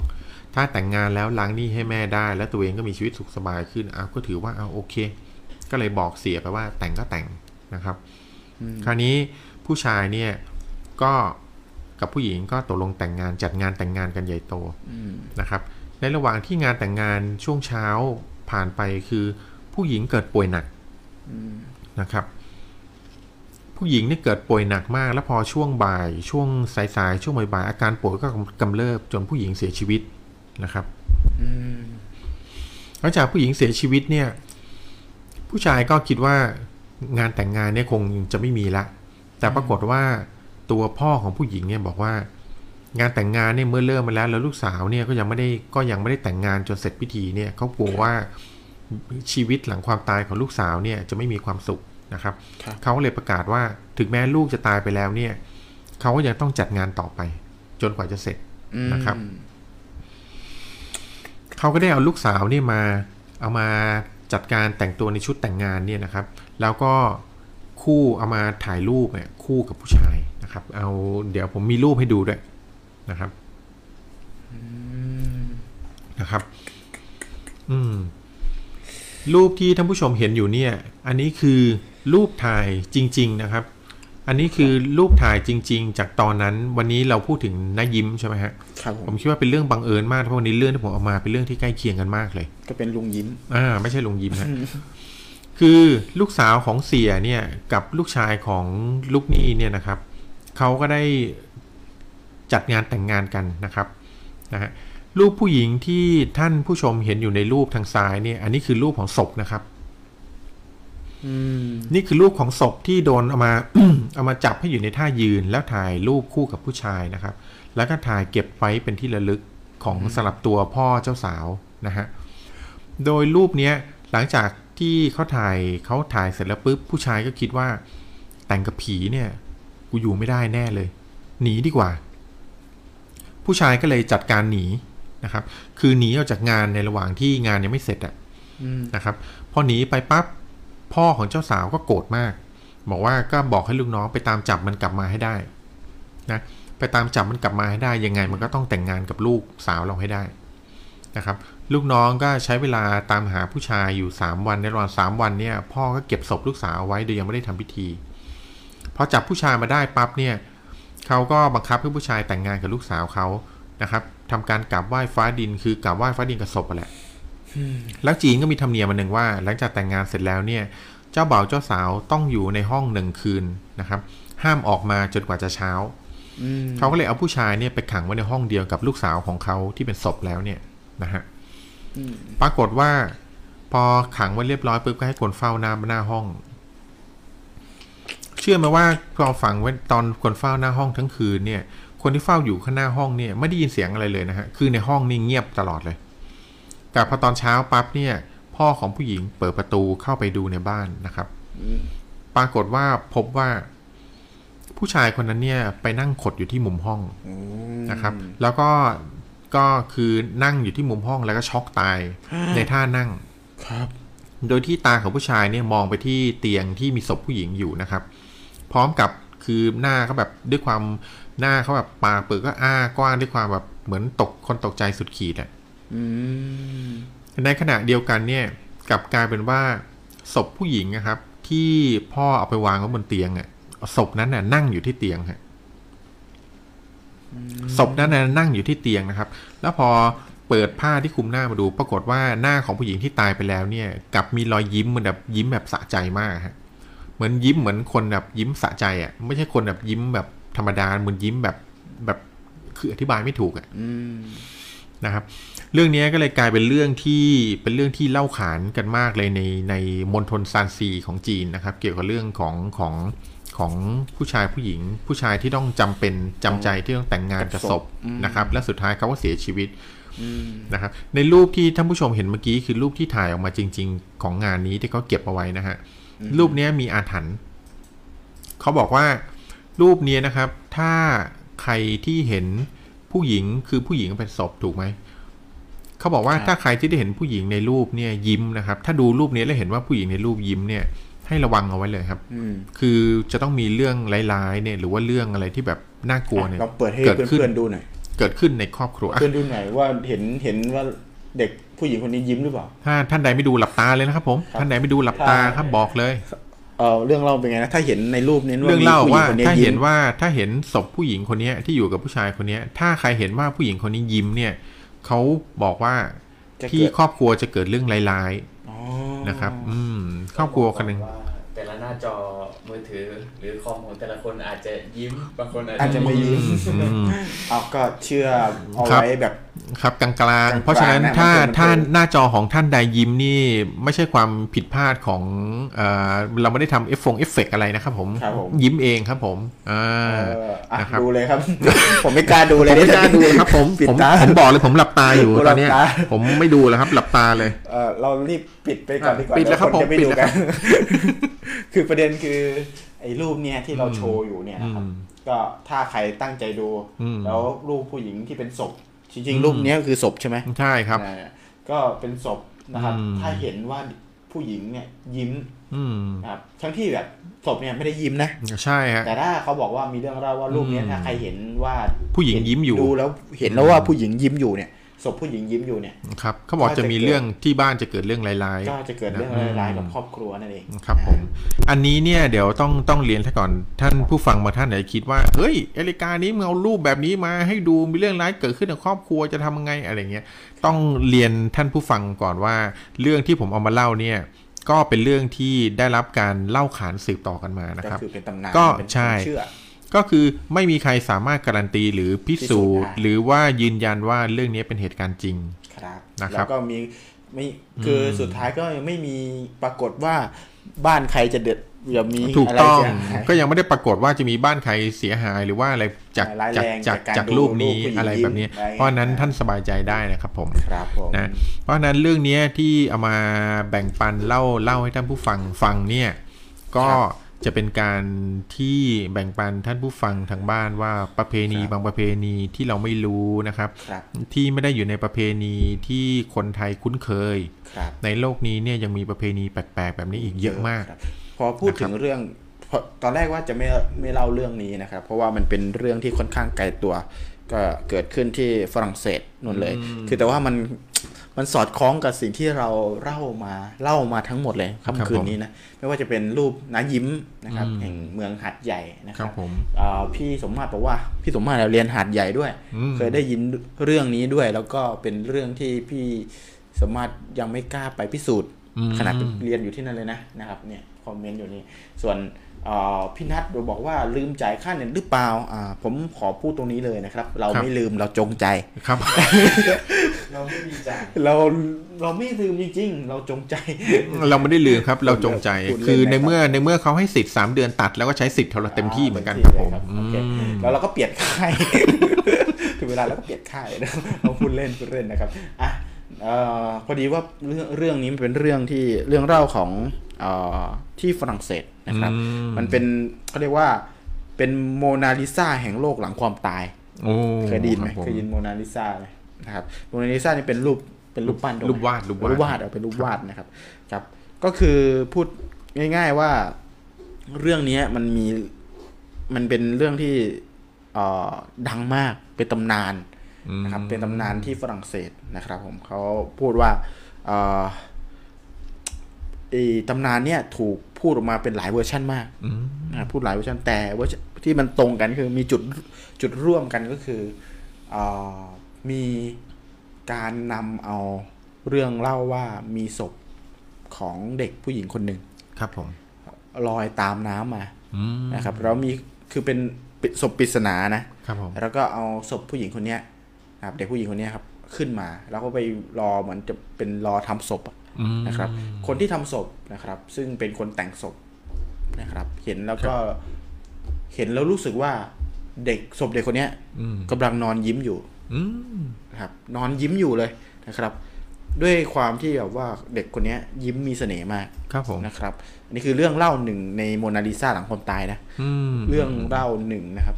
อ่าไอ้คนแต่งศพคนเนี้ย ก็เลยไปทำงานศิลปะอืม นะครับเขาเนื่องจากคนที่แต่งศพเนี่ยเขาก็จะมีอารมณ์ศิลปะอยู่แล้วอะครับผมนะครับเขาก็ไปปั้นรูปปั้นตามรอยยิ้มของเด็กคนนี้ขึ้นมาอืมแล้วกลายเป็นประติมากรรมที่ดังมากที่ฝรั่งเศสนะครับ ดังมาก คือตำนานนี้ชื่อว่านะครับ The Unknown Woman of the Sign นะครับผมอืมเป็นภาษาไทย ว่าว่าโมนาลิซาแห่งความแห่งโลกความตายอันโนนบูเมนคือผู้อันโนนแปลว่าไม่รู้ที่มาที่ไปใช่บูเมนคือผู้หญิงผู้หญิงที่ไม่รู้จัก แล้วก็ตัว of หลั the งคือ Sign Of S the E I N E S E I N อ๋อ น่าจะเป็นชื่อเมือง ใช่ครับผมอ่าก็คือ เขาบอกว่าศพผู้หญิงคนเนี้ยเด็กผู้หญิงคนเนี้ยลอยตามน้ำมาเลยนะครับ ไม่ได้นุ่งผ้ากลาแบบเปียบ ไม่ใช่ครับผมไม่ใช่แล้วครับผมนานแล้ว ก็คือมันเป็นประวัติประวัติในอ่า ศตวรรษที่ 20 นะครับอ่าเขาบอกว่ามีศพของสาวน้อยนิรนามลอยมาตามน้ำแห่งแม่น้ำแซนนี่แหละอืมอ่าที่ผมครับพูดถึง Off- แม่น้ำเซน Off the Sand เนี่ยแม่น้ำเซนเออใช่ศพที่ว่าถูกส่งไปที่โรงเก็บศพอย่างที่ผมบอกนะครับครับผมแห่งกรุงปารีสนะครับ ประกาศหาญาติพี่น้องก็ไม่มีใครมารับนะครับผมอืมระหว่างนั้นนะพนักงานดูแลศพครับเกิดพึงพอใจกับใบหน้าอันสวยงามของอืมของเด็กคือเป็นความสวยงามของรอยยิ้มเขาบอกอย่างนี้นะครับครับผมนะครับ เป็นศพที่รอยยิ้มซึ่งไม่มีใครรู้เอ้ยไม่มีใครเชื่อว่าแบบศพมันจะยิ้มสวยขนาดนั้นอืมนะครับ แต่พอดีว่าคนแต่งศพคนเนี้ยหลงรักอืมหลงรักรอยยิ้มของเด็กที่เป็นศพเนี่ยครับ แล้วก็ไปทำงานศิลปะขึ้นมานะครับ คือโรแมนติกที่เขาบอกว่าเป็นเรื่องเล่าที่โรแมนติกที่น่าขนลุกครับผมเป็นเรื่องความจๆรักของคนแต่งศพที่มีต่อศพ แต่เขาเป็นความรักที่ ที่ชื่นชมในรอยยิ้มของเป็นเด็คกวามรักในเชิงศิลปะเป็นในเล่าในเชิงศิลปะใช่ครับใช่ใช่เอ่อแล้วก็เขาก็ไปทำปฏิบัติกรรมนี้ขึ้นมา แล้วก็ปฏิบัติกรรมเนี้ยก็กลายเป็นปฏิบัติกรรมอันโนนเนี่ยชื่อตามในนี้เลยอืมนะครับ แล้วก็ดังมากครับ แล้วก็รอยยิ้มเนี่ย เป็นรอยยิ้มรูปปั้นที่ยิ้มสวยมาก ที่คนฝรั่งเศสแบบชอบอ่านะครับ ผมไม่ลงรายละเอียดแล้วกันมันมีหลายตำนานมากนะครับไอ้ตำนานของไอ้อันโนเนี่ย นะครับคือครับผมไอ้ศพปริศนาที่มีรอยยิ้มที่สวยงามเนี่ยเขาก็เล่าไปหลายแบบเหมือนนางนาคบ้านเราเลยนะครับ ก็เป็นเรื่องที่พอดีผมผมเตรียมมาแต่ว่าผมรู้สึกว่ามันห่างไกลตัวเองไปหน่อยอืมอ่ามันอยู่ตั้งฝรั่งเศสเนาะแต่พอครับฟังจากพี่ทอยพูดถึงเรื่องอาประเพณีจีนครับผมพูดถึงเรื่องรูปที่ยิ้มอืมเออก็สอดคล้องพอดีเลย แล้วก็ครับนายิ้มที่พูดถึงอืมที่หัดใหญ่เออก็เลยมาเล่าให้ฟังนิดนึงแล้วกันนะครับครับอ่าผมโมนาลิซา โลกแห่งหลัง แห่งโลกหลังความตายครับนะที่กรุงปารีสอืมในศตวรรษที่ 20 นะครับ ไปหาดูได้นะครับ เสิร์ชดูแล้วจะเห็น เนี่ย มันจะเป็นรูปแบบนี้เลยอืมนี่อ่าเห็น ไม่เห็นไม่เห็น ไม่เห็น ไม่ไม่เป็นไรไม่ไม่เห็เป็นนมันจ้าเกินมันจ้าไม่เป็นไรไม่เป็นไรก็ไปเสิร์ชหาดูนะเนี่ยเขาบอกว่าเป็นรูปเด็กยิ้มนอนยิ้มเหมือนอมยิ้มอยู่อืมเป็นเป็นศพนะนะแล้วก็แกะสลักออกมาเป็นประติมากรรมครับผมสวยเลยนะครับ สวยปนหลอนนิดๆนะครับ โอเคเอ่อทีนี้เรากลับมาที่บ้านเราบ้างนะครับ ตอนนี้เรายังอยู่ในรายการเงาหัวในคอนเซปต์ของเรื่องรักหลอนๆครับผมนะครับ ความรักร้อนนะครับ ซึ่งเอ่อเราเปิดกิจกรรมให้เล่นกันนะครับ ส่งเข้ามาประกวดกันได้นะครับเอ่อเราจะรวมกับคลิปเก่าด้วยนะครับ คลิปคลิปที่ก่อนไฟดับจะมีคลิปอืม ที่คุณมิ้นท์นะครับมิ้นท์นภัทรคุณมิ้นท์นะครับนภัทรอ่าเสนอนำเสนอมาอืมหนังนาคนะครับหนังนาคนี่แล้วก็ก็เป็นเห็นความมีรักอมตะ แล้วก็เห็นมีเล่าเรื่องมานิดนิดหนึ่งด้วยใช่ไหมอ่าอืมมีพี่สวยนะครับอืมของคุณครับผมพีมเป็นอืมกระดาษนะครับครับนี่ผมก็น่ากลัว แล้วก็อ่ามีอะไรลูมิโอจันจูเลียนอืมของคุณพีม Romeo เกียรติ Juliet ดาษก็ครับผมนำเสนอมาด้วยนำส่งมาด้วยนะครับอ่าทีนี้ผมจะเล่าเรื่องใกล้ตัวของผมนิดนึงนะครับครับผมเรื่องความรักที่ เป็นเรื่องหลอนอืมนะครับจริงๆ อันนี้หลายท่านน่าจะเคยได้ยินนะเขามีคันเอาไปทำหนังทำอะไรเยอะแยะเลยนะครับครับเรื่องนี้มันเกิดขึ้นที่แถวๆบ้านเกิดผมเองนะครับ แล้วก็มันพอมีหนังหนังของ GTS มั้งนะครับอืมมีการทำหนังเรื่องนี้ขึ้นมา แล้วก็มีคอนเซปต์ที่คล้ายๆ กับบ้านผมเลยผมเลยนึกว่าเอ๊ะหรือว่ามันจะเป็นแถวบ้านผมวะ นะครับเรื่องมันเป็นมันมีเรื่องอยู่ว่ามีบ้านหลังหนึ่งตอนนั้นนะเป็นผมผมอายุเด็กประมาณสักมัธยมอืมได้นะครับ คือระหว่างตัวระหว่างเอ่ออำเภอนะครับตัวอำเภอนะครับ ไปไปตัวจังหวัดนะครับ มันจะมีบ้านหลังหนึ่งเป็นบ้านหลังที่ใหญ่มากเอ่อพูดด้วยว่าบ้านหลังใหญ่ก็จริงแต่พื้นที่ใหญ่กว่าอืมนะครับ คือพื้นที่ใหญ่มากมีรถไอ้ยมีถนน ออกมาจากหมู่บ้านแต่ว่ายังไม่ทำรั้วนะอืมเออ แล้วสร้างไปสักพักหนึ่งก็หยุดสร้าง คือบ้านอยู่ไกลนู่นเลยครับ ไกลโพ้นเลยนะครับ แต่พื้นที่กว้างมากออกมาเนี่ยคือเห็นถนนออกมา แต่ว่าไม่มีรั้วดังนั้นขึ้นรถไปเนี่ยเราจะเห็นได้เลย มองปุ๊บเห็นเลยว่ามีบ้านอยู่ไกลๆมีพื้นที่บ้านมีสนามมีมีถนนรถออกมานะครับ แล้วก็เป็นแบบนั้นมาอย่างยาวนานมากนะครับ จนมีเรื่องเล่าว่านะครับ มีเรื่องเล่าว่าาบ้านหลังนั้นนะครับ พอทำเขาทำขึ้นมาเพื่อที่จะเป็นเรือนหอ ให้กับคู่หนุ่มสาวคู่หนึ่งนะครับ แต่ทีนี้มีปัญหานะครับหนุ่มสาวคู่นั้นนะครับไปแต่งงานแล้วก็ไปฮันนีมูนด้วยกันจากนั้นเครื่องบินตกนะครับมีข่าวเครื่องบินตกแล้วก็เสียชีวิตนะครับพอเสียชีวิตเนี่ยเนื่องจาก พ่อแม่อะเอ่อผมผมผมอาจจะจำผิด น่าจะเป็นรถอุบัติเหตุนะน่าจะเกิดอุบัติเหตุรถแล้วก็เสียชีวิตนะครับ ทั้งผู้หญิงและผู้ชายเลยนะครับครับผมอ่าด้วยความที่ทั้งพ่อแม่เจ้าบ่าวเจ้าสาวรับไม่ได้นะครับอืมรับไม่ได้ ก็เลยเอาศพทั้งสองคนเนี่ย มาใส่ชุดแต่งงานเนี่ยอืมแล้วก็เก็บไว้ในบ้านหลังนั้นนะครับ เก็บไว้ในบ้านหลังนั้น แล้วก็เป็นเอ่อในห้องเรือนหอของเขานั่นแหละอืมนะครับ แล้วก็ให้จ้างคนในละแวกนั้นน่ะไปดูแลนะครับ ไปดูแลไว้แล้วก็บอกว่าห้ามเข้าไปในห้องนี้เด็ดขาดนะครับ ชาวบ้านต่างๆ เนี่ยก็เล่ากันเล่าเล่าให้กันฟังเยอะแยะมากมายเลยว่า แบบเขาจะต้องคอยเอาข้าวไปให้ หน้าประตูอืมนะครับแล้วก็อ่าไปเก็บนะครับ ทีเนี้ยอ่าคนในหมู่คนในระระแวกอำเภอนั้นนะครับ ที่รับจ้างเนี่ยจะอยู่ได้ไม่เกินเดือน บางทีบางคนอยู่เฮี้ยนหนักๆอยู่ได้คืนเดียวสองคืนก็อยู่ไม่ได้แหละนะครับ แต่ว่าในสมัยนั้นที่ผมได้ยินมาค่าจ้างของการเฝ้าบ้านหลังนั้นเนี่ยตกเดือนละสามหมื่นสี่หมื่นบาทอืมซึ่งชาวบ้านที่อยู่แถวนั้น เอ่อเงินเนี่ยเดือนหนึ่งอะจะได้สักห้าหกพันเนี่ยก็ยากแล้วดังนั้นถือว่าเป็นราคาที่น่าเสี่ยงพูดง่ายๆคือยอมครับผมเขาก็ไปเป็นแม่บ้าน แล้วก็สลับสับเปลี่ยนหมุนเวียนกัน เดี๋ยวก็กลัว เดี๋ยวก็ทำใจได้เดี๋ยวก็ไปใหม่อะไรเงี้ยคืออยู่แล้วคือจนกลายเป็นว่าแม่บ้านเนี่ยก็เอาออกมาเล่าสู่กันฟังนะครับ ออกครัมาบเล่ากันเป็นเรื่องเป็นราวเป็นอะไรเยอะแยะมากมายนะครับ ก็ มันมีเรื่องหนึ่งที่น่าสนใจก็คือแม่บ้านคนหนึ่งนะครับ เนื่องจากว่าเอ่อเนื่องจากว่าแม่บ้านคนนี้ครับ ก็ไม่เชื่ออืมนะครับ ไม่เชื่อว่าข้างในจะมีศพนะครับ ก็เขาจะทำห้องเขาเรียกว่าห้องห้องคนแม่บ้านเนี่ยเอาไว้ข้างล่างของเรือนหอนี้นะครับ ก็เป็นบ้านอะซึ่งเดินขึ้นไปก็จะเป็นเขาเรียกว่าบันไดวนหรืออะไรนี่แหละผมจำไม่ได้นะครับ ก็คือขึ้นไปในบ้านแล้วเนี่ย ก็เอาของให้ทำกับข้าวเสร็จแล้วก็วางของให้แล้วก็ลงมาอืมทำซักพงซักผ้าแล้วก็เข้าไปอยู่ในในห้องตัวเองมเออโดยที่ห้องตัวเองเนี่ย ห้องแม่บ้านเนี่ย คือห้องที่ตรงกับห้องของอืมบ่าวสาวที่อยู่เนี่ยนะครับ เนื่องจากแม่บ้านเนี่ย ไม่เชื่อว่ามีศพจริงอืมๆเขาคิดว่านะครับ คิดว่าอ่าเขาเจ้าของบ้านเนี่ยเมคเรื่องเอาไว้ เพื่อที่จะไม่ให้ใครมาขโมยของเนื่องจากไม่มีรั้วอืมอืม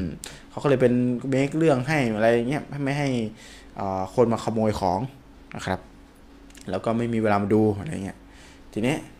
อ่าแม่บ้านเนี่ยก็ไม่เชื่อก็ขึ้นไปครับก็วางของแล้วก็ขึ้นไปไปดู ไปแอบดูนะครับ ไปแอบดูก็ไม่ได้เห็นอะไร ก็ลงมา พอดีเขาไม่ห้ามเปิดนะนึกนึกออกไหมคือห้องนั้นเขาห้ามเปิดอืมก็แอบไปดูเปิดแง้มๆนิดนึง เสร็จแล้วก็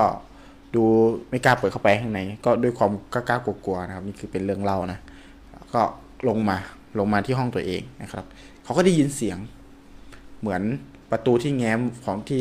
ไอประตูอะเสียงประตูดังเหมือนประตูเปิดเขาก็คิดว่าด้วยการที่เขาแง้มประตูไว้อะลมมันพัดอืมอืมเขาก็ไม่ได้คิดอะไร นะครับเขาบอกว่าเดี๋ยวค่อยขึ้นไปเอาสำรับทีเดียวนะครับเพราะว่ามันถูกตารางเอาไว้จากเจ้าของบ้านว่าให้ทำอะไรบ้างอะไรเงี้ยครับแต่ว่าตัวเองก็ไม่ได้เชื่อมากไม่ได้กลัว เพราะว่าถ้าตั้งตั้งเป้ากลัวแต่แรกคงจะอยู่ไม่ได้อะไรประมาณนี้ครับ แต่ทีนี้ด้วยการที่ว่าเอออยู่ข้างล่างนะครับเขาก็จะยินเสียงเดิน เสียงเดินซึ่งเขาอยู่คนเดียวนะคือแม่บ้านคนนี้อยู่คนเดียวนะครับเอ่อได้ยินเสียงคนเดินอยู่ข้างบน ครับผมนะครับมากกว่าหนึ่งคนอาจจะสองคนอืมนะครับเดินอยู่ข้างบนอะไรเงี้ยเขาก็เริ่มรู้สึกกลัวละอืมจากตอนแรกคือได้ยินเสียงลมพัดก็พอพอเดาได้ว่าอะไร แต่นี่เนี่ยพอได้ยินเสียงตึงตังตึงตังอยู่ข้างบนเนี่ยเขาก็ก็ก็เริ่มกลัวเริ่มอะไรละทีเนี้ยนะครับพอหลังจากที่ขึ้นไปเอาสำรับ ก็ยิ่งแบบกลัวใหญ่เลยนะครับ เพราะว่าในสำรับน่ะก็เหมือนแบบมีของโดนกินโดนกัดอืม เอออะไรเงี้ยอันนี้คือเป็นเรื่องเล่าอะเนาะพอหลังจากนั้นนะครับคืนนั้นเขานอนคืนนั้นนะครับ เสียงอะครับอืมเขาก็ไปล็อกประตูอะไรเรียบร้อยนะครับ เพราะว่าเขาไม่กล้าเปิดเข้าไปแล้วอืมนะครับเขาเริ่มรู้สึกกลัวแล้วนะครับ ก็คืนนั้นเป็นคืนที่เขารู้สึกว่าเขานอนไม่ได้เลยอืมเพราะมีเสียงเหมือนคนอยู่ข้างบนอืมนะครับ แล้วก็เดินดังกว่าตอนกลางวันอีกครับผมอ่าเดินทั้งคืนเขาบอกเขาเดินทั้งเดินทั้งคืน จน อยู่ไม่ได้อืมเก็บของออกมาคืนนั้นเลยนะครับอืมป้าคนนี้เก็บของออกมาจากบ้านหลังนั้น ตั้งแต่คืนนั้นเลยนะครับ แล้วก็เป็นเรื่องเล่าที่เล่าสู่กันฟังนะคครัรับบผมแล้วก็เป็นจนทุกวันนี้นะครับ บ้านหลังนั้นก็ยังอยู่อยู่นะ ผมผ่านไปทีไรผมก็ชะเง้อดูอืมชะเง้อดูแล้วก็เป็นเรื่องเล่าที่ ก็จะมีกระแสมาว่า จริง ๆ ไม่มีหรอกไม่ใช่หรอกอะไรอย่างเงี้ยนะครับอืมเออบางคนก็บอกเชื่อมั่นเลยว่ามีแน่นอนคนเล่า นะครับ ซึ่งก็เป็นเรื่องลี้ลับ แล้วตอนนี้ก็ยังไม่มีไม่มีกำแพงนะ ไม่มีรั้วอยู่นะอืมมองต้องมองไปไกลเห็นบ้านหลังขาวๆนะครับอืมแล้วบ้านดูสะอาดไหมฮะหรือสกปรกสะอาดเลยเป็นบ้านไม่เก่าเลย บ้านสะอาดบ้านดีเลยบ้านดีเลยอืมคิดว่าน่าจะมีคนไปทำไปทำนะอืมไปดูแลนะครับนะครับ ตอนนี้ก็ยังมีนะตอนนี้ยังมีนะครับอืมถ้าอยากรู้ก็หลังใหม่มาเลยเดี๋ยวเดี๋ยวกลับบ้านแล้วจะจะไปถ่ายให้ดูอืมนะครับ จริงครับๆจากที่ผมฟังแล้วก็ดูหนังเนี่ย ผมคิดว่าหลังเนี่ยเอ่อตอนที่เคยฟัง The Shock เนี่ย บ้านผีสิงเนี่ย หลังเนี้ยก็เหมือนจะอยู่ติดอันดับ The Shock ในสมัยก่อนเลยนะอืมเป็นเรื่องเล่าในสมัยนั้นเลยนะครับครับผมอืมเรื่องเล่าหลอนเรื่องเล่าร้อนเลย แล้วก็จริง ๆ เป็นเรื่องความรักครับเป็นผมความรักของพ่อแม่ด้วยอืมที่มีกับบ่าวสาวที่แบบเสียชีวิตโดยที่ครับยังไม่ได้ทันได้ใช้ชีวิตอยู่ร่วมกันอืมหลังจากแต่งงานอะไรเงี้ย ครับผมเอออันนี้ก็อันนี้ก็เป็นเรื่องที่ผมนำมาฝากเป็นเรื่องรักร้อนๆเคยได้ยินเรื่องประเมไปประมาณนี้ไหมครับ จริง ๆ ผมเหมือนกับได้ยินคอนเซปต์เนี้ยมาหลายเรื่องมากก็เชื่อมก็เวลาได้ยินคอนเซปต์นี้หรือว่าดูหนังของ GTH เนี่ย ก็จะตกใจตลอดเลยเอ้ยหรือว่ามันไปทำมาจากบ้านที่เราอยู่ ในในอำเภอเราวะอะไรเงี้ยก็ก็ส่วนมากหนังของ GTH ที่เป็นหนังผีหนังอะไรแบบนี้ครับ ก็จะโดนอะโดนสร้างมาส่วนหนึ่งโดยอ้างอิงกับเหตุการณ์ที่เคยเกิดขึ้นจริงแล้วเอามาแต่งเติมมาใหม่อย่างเงี้ยเพิ่มให้มันดูน่ากลัวครับนะครับอือืมมก็น่ากลัวก็มันเป็นจำได้ผมไม่รู้ว่าเป็นเรื่องอะไรนะที่ครับที่มันให้ผู้ชายอะ ไปเฝ้าศพผู้หญิงอืมในชุดแต่งงานจำได้ไหมครับเกรซการก้าวเล่นกับเอ่อ โทนี่ลากแกนอ้าวเหรอใช่ไหมใช่โอ้โหวิทอยแม่นมากเลยอะอืมเออคล้ายอันนั้นมาก แต่อันนี้ผู้เป็นศพผู้หญิงคนเดียวใช่ไหมครับคล้ายอันในเรื่องนั้นเนี่ยเอ่อโทนี่เนี่ยโดนส่งไปกับไปดูแลศพไปแต่งหน้าศพเออไปทำควาคล้ายๆมสะอาดศพอะไรอย่างเงี้ยแต่อันนั้นไม่ได้ดูแลศพเลยอืมอันนั้นคือแบบอืมเหมือนแค่ส่งข้าวส่งน้ำอะไรเงี้ยซึ่งก็ลึกลับอยู่ครับนะครับอืมซึ่งจริงถ้ามันเป็นเรื่องไม่จริงก็ถือเป็นเรื่องเล่า แต่ใช่ถ้าเป็นเรื่องจริงเนี่ยต้องถือว่า ก็น่ากลัวเนาะแต่คือที่มันน่ากลัวถือว่ามันไม่ได้น่ากลัวในแง่มุมของผีนะครับมันเป็นน่ากลัวในเรื่องของการยึดติดใช่ยึดมั่นถือมั่นของคนถูกต้องที่ยังปล่อยวางไม่ได้ฮะถูกต้องอืมโหเรื่องนี้ พี่ทอยต้องเล่าเรื่องนี้แล้วอะเรื่องแช่ศพ ฟิตศพฟิตศพเรื่องความรักที่ไม่ยอมให้ตายอ่าเรื่องความรักที่ไม่ยอมให้ตาย อันเนี้ยเดี๋ยวขอเล่าแบบแบบกระชับกเร็วระๆชับแล้วกันได้เพราะว่าเราก็ไม่ได้รู้รายละเอียดที่คแบรับบ ขุดลึกขนาดนั้นฮะเรื่องเนี้ยเคยเป็นข่าวเมื่อประมาณสักสี่ห้าปีที่แล้วนะฮะครับ เป็นเรื่องของการค้นพบในต่างประเทศเนี่ยเขาได้ค้นพบวิธีการการรักษา DNA หรือว่าสภาพของร่างกายคนเนี่ยครับนะครับโดยการเอาคนเนี้เข้าไปแช่ไว้ในในในคล้ายๆ กับเป็นตู้แช่ฮะที่มีความเย็นสูงที่มีความเย็นจัดมากนะครับครับ โดยโดยทฤษฎีของเขาก็คือ ถ้าเอาศพคนหรือว่าเอาคนที่ยังไม่ตายอะฮะอือฮึเอาคนที่ยังไม่ได้ขาดใจตายนะคือเอาคนที่ยังเป็นอยู่อะเข้าไปแช่ไว้เนี่ย แล้วให้เครื่องมันฟรีซทำงานเนี่ยครับ จะสามารถแช่แข็งคนคนนั้นเนี่ย ให้อยู่ในสภาพจำศีลเนี่ย ได้ตลอดเป็นแบบสิบ10ปี20ปีอะไรแบบนี้เลยครับนะครับ จริงๆเครื่องเนี้ยเขาโดนสร้างมาเพื่อคนที่จริงเขาสร้างมาในในจุดประสงค์แรกเขาสร้างมาเพื่อให้คนที่ไม่อยากตายมาใช้บริการนะครับอืมเพราะค่าดูแลของเครื่องเนี่ยในค่า maintenance ในแต่ละปีเนี่ย ถือว่ามหาศาลมากนะครับ มีหลักเป็นสิบล้านนะฮะอือฮึแล้วก็อย่างเช่นเศรษฐีนะครับเศรษฐีคนหนึ่งที่พบว่าตัวเองเนี่ยใกล้ตายละนะครับ แต่ว่ายังไม่อยากตาย ก็ได้ทำสัญญากับบริษัทนี้โดยการเอาตัวเองเนี่ยฮะเข้าไปฟรีซเอาไว้ในในเครื่องเก็บร่างกายมนุษย์นะฮะครับเอาไปฟรีซเอาไว้แบบนั้นเพื่อหวังเพื่อหวังว่าสักวันหนึ่งพออนาคตมีเทคโนโลยีที่สามารถตัดต่อหรือว่าทำอะไรให้ให้รักษาโรคอืมเออให้ตัวเองหนุ่มขึ้นมาได้เนี่ยอืมก็จะสามารถฟื้นขึ้นมาและใช้ชีวิตต่อได้นะครับครับ แต่อันที่น่าสะทกสะท้อนใจกันเนี่ยก็คือว่ามีพ่อของเด็กคนหนึ่งนะครับ ครับ คนไทยด้วยเกเอ่าคนใช่ไทยไหมคนไทยเป็นคนไทย เป็นพ่อของเด็กคนหนึ่งเด็กคนนี้ก็จะเป็นเด็กเด็กคนนี้ก็จะเป็นเบบีเลยนะยังเล็กๆอยู่เลยอะครับ และเป็นโรคร้ายที่ไม่สามารถหาทางรักษาได้ในยุคนี้ครับนะครับ คุณพ่อก็เลยไปใช้บริการของสถานที่เนี่ย ลูกเขาเนี่ยคือยังไม่ตายนะเพียงแต่ว่าโคม่าแล้วไม่สามารถรักษาได้ ในยุคนี้เทคโนโลยีทางการแพทย์ยังไม่สามารถรักษาโรคนี้ได้ คุณพ่อก็เลยทำสัญญาแล้วเอาลูกของเขาเนี่ย ไปแช่ไว้ในห้องเย็นที่นี่นะครับ ไปแช่ไว้ในห้องเก็บ เพื่อคุณพ่อหวังว่าในอนาคตเนี่ย คือคุณหมอที่รักษาบอกว่าตอนเนี้ยยังไม่มีเทคโนโลยีที่รักษาได้ครับแต่ในต่างประเทศอะเอ้ยแต่ในอนาคตเนี่ยสิบหรือยี่สิบปีเนี่ยไม่แน่ อืม ไม่แน่ว่าจะมีเทคโนโลยีที่อาจจะรักษาได้ก็ได้ เพราะตอนนี้เทคนิคทางการแพทย์เนี่ย เขาพูดกันว่าทุกๆหนึ่งปีที่ผ่านไปเนี่ย เทคนิคการแพทย์หรือเทคโนโลยีเราเจริญขึ้น 10 ปีนะฮะอืมคือทุกๆหนึ่งปีที่ผ่านไปในเวลาจริงเนี่ยเทคนิคทางการแพทย์หรือเทคโนโลยีเนี่ยจะเจริญขึ้น 10 ปี 10 ปี 10 ปีแบบเนี้ยเป็นอย่างเงี้ยไปเรื่อยๆนะครับอืมคุณพ่อก็เลยมีความหวังว่าถ้าเอาศพลูกมาฝากไว้ที่นี่เอาเอาร่างกายของลูกมาฝากไว้ที่นี่เนี่ยครับก็จะมีโอกาสที่ลูกจะฟื้นขึ้นมาได้ เพราะลูกก็ยังเป็นเบบีอยู่ใช่ไหมครับ ถ้าบอกว่าอีก 20 ปีอาจจะมีโอกาส คุณพ่อก็ อาจจะมียังมีโอกาสที่จะได้เลี้ยงดูลูก หรือว่าอีก20ปีข้างหน้าลูกก็อาจจะมีกลับมามีชีวิตได้เหมือนเดิมนะครับครับอ่าก็เอาเรื่องนี้มาแบ่งปันเอาไว้ก็เป็นเรื่องของความรัก ที่พ่อแม่มีต่อลูกนะครับครับ ก็ถือเป็นความรักเหมือนกันครับเป็นแต่ความรักรักอันนี้ก็หลอนอยู่นะ อืมหลอนอยู่นะ ผมว่าหลอนนะผีก็หลอนเลยนะผมว่าหลอนนะ ถ้าคิดดูว่าถ้าทุกๆวันเนี่ยเราต้องไปเจอคนที่เรารักอยู่ในสภาพโดนแช่แข็งอย่างเงี้ย เราไม่รู้ว่าเขาเป็นยังไงด้วยนะเออจิตไม่วิญญาณที่อยู่ข้างในเป็นยังไงอะไรยังไงเขาทรมานหรือเปล่าก็ไม่รู้เขารู้สึกหนาวไหมล่ะคือไม่มีใครรู้เลยครับไม่มีใครสามารถบอกความรู้สึกเป็นได้ผีก็ไม่ได้ เป็นคนก็ไม่ได้ อืมนะคืออยู่แบบเป็นสภาพอืม เนี่ยก็แม้ว่าความรักของพ่อแม่เราเข้าใจเป็นความรักที่บริสุทธิ์นะนะจริง ๆ นะแต่ไอ้ความยึดมั่นถือมั่นเนี่ยบางทีมันก็อาจจะทำให้แบบเรายึดติดมากเกินไปก็ได้นะครับ เพราะฉะนั้นถ้าเราเลี้ยงดูเขาดีแล้วนะครับ แล้วมันถึงเวลาวันหนึ่งที่เขาต้องจากไปเนี่ยเราทำเต็มที่แล้วก็ถือว่าบุญของเรามีเท่านี้นะครับก็อันนี้ก็คือเป็นอืมความเห็นเนาะครับแต่ทีนี้เป็นความเห็นส่วนถ้าตัวเป็นถ้าความใครเห็นส่วนตัวเอ่อสนใจเนี่ยในมุมมองของพ่อของแม่ที่ทำไมเขาถึง ยึดติดกับลูกเนี่ย ก็ลองไปดู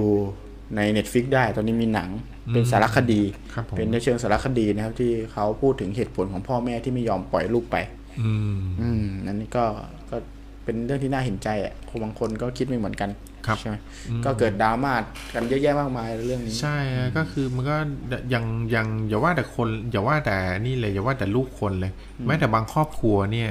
รักเออดูแลสัตว์เลี้ยงของตัวเองเนี่ยอืม รักมากเหมือนกับว่าสัตว์เลี้ยงเนี่ยเป็นลูกของเราเป็นสมาชิกคนหนึ่งในครอบครัวก็มีเหมือนกันนะครับอืมก็จริง ๆ แล้วถ้าเราคนไม่เลี้ยงสัตว์ก็ไม่รู้หรอกอืมแต่ถ้าเราลองเลี้ยงเขาขึ้นมาดีๆเนี่ยเลี้ยงหมาหรือเลี้ยงแมวแล้วเราผูกพันกับเขาเนี่ยเขาไม่ต่างอะไรกับสมาชิกคนหนึ่งในครอบครัวเลยนะครับผม อืมครับผมเออโอเคนี่ก็เป็นเรื่องของความรักเหมือนกัน ครับผมอะโอเคสำหรับเอ่อ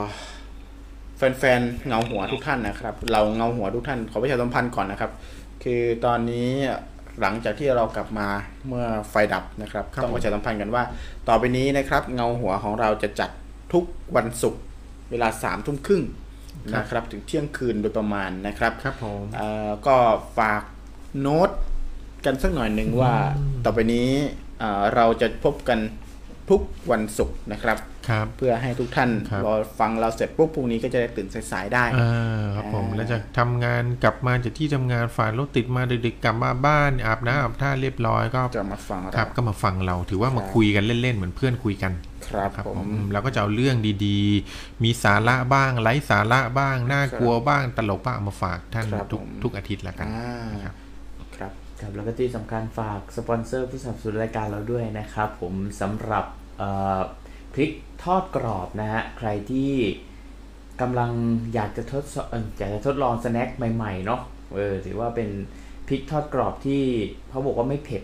นะฮะอืมมีหลายรสชาติด้วยมี 3 รสชาตินะฮะ รสชาติดั้งเดิม รสชาติต้มยำแล้วก็ชีสนะครับ ใครที่สนใจอยากลองแล้วบอกเลยเลยว่าตัวเอ่อพริกทอดกรอบเนี่ยไม่มีผงชูรสด้วยนะครับ คนที่รักสุขภาพเนี่ยต้องลองนะฮะสำหรับ สแน็คตัวนี้นะครับ ก็สามารถไปสั่งซื้อได้ที่พิมพ์ไปเลยบน Facebook นะครับเพจเอ่อแบรนด์เอ่อเอ่อกาค่าพริกอ่ากาค่าพริกของแท้ต้องมีพริกอยู่ตรงปากกานะครับอืมผมอ่าของแท้ของนะแท้ของแท้ กาต้องคาบพริกเท่านั้นนะครับ ถ้าเมื่อไหรก็ตามที่เราไปเจอพริกคาบกาเมื่อไหรคือของปลอมนะครับอืมใช่ครับครับผม ก็หรือไม่ที่ใครไม่สะดวกติดต่อเออเออเข้าไปทางเพจนะฮะก็สามารถจดเบอร์โทรตรงนี้ได้เลยนะครับ 063 789 2936 นะครับอืก็มฝากไว้ด้วยก็แล้วกันสำหรับพริกทอดกรอบตราเอ่อแบรนด์กากาพริกคาบพริกอืมคขรับองผมแท้ต้องกาคาบพริกอ่า แต่ถ้าเมื่อเมื่อไหรที่พริกคาบกาจะเป็นของไม่ปลอมทันทีจะเป็นของปลอมทันทีอืมนะครับผมมีคู่แข่งเยอะด้วย มีคู่แข่งเยอะด้วย อย่างนี้โอเคสำหรับท่านผู้ชมทางบ้านนะครับ ก็ไม่คิดว่าเฮ้ยพริกมันจะมาทำเป็นของกินเล่นอะไรได้ไง ต้องลองท่านแนะนำเลยว่าท่านต้องลองชิมเพราะผมได้ลองชิมแล้วเนี่ยอืมผมเองก็ไม่เชื่อว่าพริกเนี่ยที่เรากินในบ้านเนี่ยมันจะถูกเอามาทำเป็นของว่างเอามาทำเป็นสแน็คแล้วมันครับมีรสชาติดีขนาดนี้นะครับ ครับผม แล้วที่สำคัญก็คือ สำหรับท่านที่ต้องการลดน้ำหนักนะฮะแล้วต้องการหาสแน็คกินเล่นเนี่ยแนะนำการค่าพริกเลยนะครับ เพราะในวงการในในส่วนของสุขภาพเนี่ยเขาได้ทำการพิสูจน์มาแล้ว แล้วพบว่าในพริกเนี่ยครับมีสารชนิดหนึ่งที่สามารถช่วยย่อยสลายไขมันนะครับ และเพิ่มอัตราการเผาผลาญของร่างกายเนี่ยขึ้นมากกว่าปกติประมาณ 5-10 เท่าเลยทีเดียวครับผมอืมนะครับเพสุดยอดราะฉะนั้นกาค่าพริกเนี่ยถ้าท่าน ได้เอาไปลองทานเนี่ยท่านจะได้พบเลยว่ามันมีประโยชน์หลายอย่างมากเลยครับนอกจากอร่อยแล้วยังได้สุขภาพดีด้วยครับนะครับผมฝากไว้ด้วยครับผมโอเคครับกาค่าพริกอะแล้วก็ฝากกิจกรรมด้วย ตอนนี้คือเงียบไปแล้วเนี่ยนะครับความเห็นตอนนี้ยังอยู่กับเราไม่สิบท่านที่อยู่กับเราตอนนี้โอ้เสียดายมากเลยนะครับพาร์ทแรกไปมี 20-30 ท่าน ตอนนี้ เออสงสัยจะเป็นนอนละบางคนเปิดฟังไว้หลับไปไม่ได้กลับเขาอาจจะหามาไม่เจอก็ได้นะเออเพราะเมื่อกี้หลังจากแชร์ครั้งใหม่ก็ไม่ขึ้น Facebook ผมเหมือนกันเออเหรอครับอืมครับผมไม่ขึ้นฮะไม่ขึ้น ก็ไม่เป็นไรเนาะก็สิบท่านเนี่ย ตอนนี้กล่าวทักทายกันหน่อยนะกล่าวทักทายกันหน่อยส่งส่งตำนานประวัติความรักที่ร้อนๆเนี่ยเอ่อมาในคอมเมนต์ได้เลยนะครับ ที่เคยได้ยินมานะครับ อะไรบ้างที่คุณคิดว่าเป็นตำนานรัก หลอนอืมๆที่คุณได้ยินมาส่งเข้าประกวดกันเลยนะครับครับตอนนี้มีนางนาคแล้วหนึ่งเรื่องนะครับอืมมีพี่สวยที่เป็นกระเทยร้านเกมครับผมนะครับ ที่ออกข่าวดังมาเลยเนาะอืมที่แบบว่าฆ่าตัวตายอยู่บนห้อง แต่มีคนเรียกก็ยังขานรับอยู่ขานรับอืมเออตอบนี่ยู่คือหลอนเลยนะครับผม แล้วก็มีเรื่องของโรมิโอและจูเลียสอืมอ่าด้วยนะครับ มีเรื่องอื่นไหมนะครับอ่า พี่เงาหัวแซมก็เสนอมาเรื่องในสะพานกั้นใจอืมนะครับสะพานกั้นใจแต่ว่ายังไม่รู้ว่าสะพานที่ไหนนะเพราะว่ามีหลายสะพานมากที่มีความเชื่อแบบนี้ใช่ครับนะครับสะพานที่ปะทางไปชนบุรีเนี่ยก็มีนะอืมเขาบอกว่าให้กั้นหายใจเอ่อหนึ่งเดือนไม่ใช่โอ้มันตายแล้วนะคือกั้นหายใจเนี่ยจากต้นสะพานไปจนถึงจบสะพานเนี่ยทางคือปลายสะพานเนี่ยสุดสะพานเนี่ยครับผมได้เนี่ยคุณอธิษฐานอะไรไว้เนี่ยก็จะสมหวังอืมนะครับ เอ่อผมรู้สึกว่าผมลองแล้วเหมือนกันนะครับครับผมแต่พอดีว่าผมปั่นจักรยานไปอืมเออก็กว่าจะข้ามได้ ประมาณ5นาทีประมาณห้านาทีตายพอดีนะครับอะจริง ๆ พอพูดถึงเรื่องสะพาน ผมมีเรื่องเล่าเหมือนกันก็เป็นเรื่องของใครเคยได้ยินใช่ไหมเออเออกุบรีก็น่าเล่านะ แต่ว่าเออมันก็ยังไม่ร้อนเท่าไหร่ครับผมนะครับ เรื่องนี้ก็เป็นเรื่องเอ่อ โศกนาฏกรรมเหมือนกันนะคครัรับบผมเรื่องชื่อว่าใครเคยได้ยินสะพานรักสารสินบ้างอ๋อยกมือกันสะพานเต็มเลยรักสารสินระบาสะพานรักษาศิลหลอนยังไงนะครับเอ่อความหลอนของมันเนี่ยเกิดที่หลังนะคือช่วงแต่ว่าความรักและความศรัทธาในความรักเนี่ย มีเขาเรียกว่ามีอนุภาพแรงกว่าอืมหมายความว่าเรื่องเล่าของความรักเอ่อ กบความหลอนที่คนไปท้าพิสูจน์หมดเลยนะครับ แต่ว่าจริง ๆ มีเหมือนกันนะครับ พอหลังจากที่เหตุการณ์มันเกิดขึ้นเนี่ย คนก็จะเห็น แล้วก็เห็นคนไปกระโดดน้ำอืมแต่ว่าลงไปแล้วไม่เจอไม่มีเสียงก็มีนะครับสะพานรักษารศิลป์เนี่ยเกิดขึ้นที่เป็นตำนานที่เกิดขึ้นที่เป็นประวัตินะกันนะครับผมก็เกิดขึ้นจริงนะครับ เกิดขึ้นที่ที่ไหน ที่ที่จังหวัดอะไรครับผมคุณคุณแม่ครับเออจังหวัดอะไรครับผมจังหวัดอะไรก็เอาละครับท่านผู้ชมทางบ้านบอกมาเลยครับว่าจูจังหวัดอะไรครับจังหวัดอะไรครับจังหวัดอะไรครับจังหวัดอะไรครับรู้ไหมก็สำหรับเพื่อนๆที่อยู่จังหวัดภูเก็ตอืมนะครับอ่าเป็นเรื่องเล่าของความรักโอ้โหคุณมีนี่ต่างแฟนพันธ์แท้ชนชั้นจริงๆเลยเนี่ย อ่าใช่ครับใช่ใช่เกิดขึ้นที่จังหวัดภูภูเก็ตนะครับ เป็นเรื่องเล่าคือตำนานรักสารสินตอนนี้สะพานสะพานสารสินเนี่ยก็ถูกจารึกว่าเป็นสะพานสารสินนะครับผมนะครับ ชื่อว่าสะพานสารสินเลยนะครับอืมก็เป็นเรื่องของตำนานรักสะพานสารสินนะตำนานสะพานรักสารสินอ่าพูดถูกนะครับ คือเป็นเรื่องความรักต่างชนชั้นครับผมนะครับ เป็นเรื่องของคุณครู นะครับ กับคนขับรถสองแถวอืมเออรักกันนะรักกันแล้วก็เอ่อถูกกีดขวางโดยคุณพ่อของผู้หญิงอืมโอ้โหฝ่ายหญิงน่านะคเศร้ารับน่าเศร้าแล้วก็คุณพ่อของฝ่ายหญิงเนี่ย ไม่ยอมให้คนที่ขับรถสองแถวคนเนี้ยนะครับอ่ามายุ่งเกี่ยวกับลูกสาวตัวเองอืมแต่ด้วยความรักของทั้งสองคนเนี่ย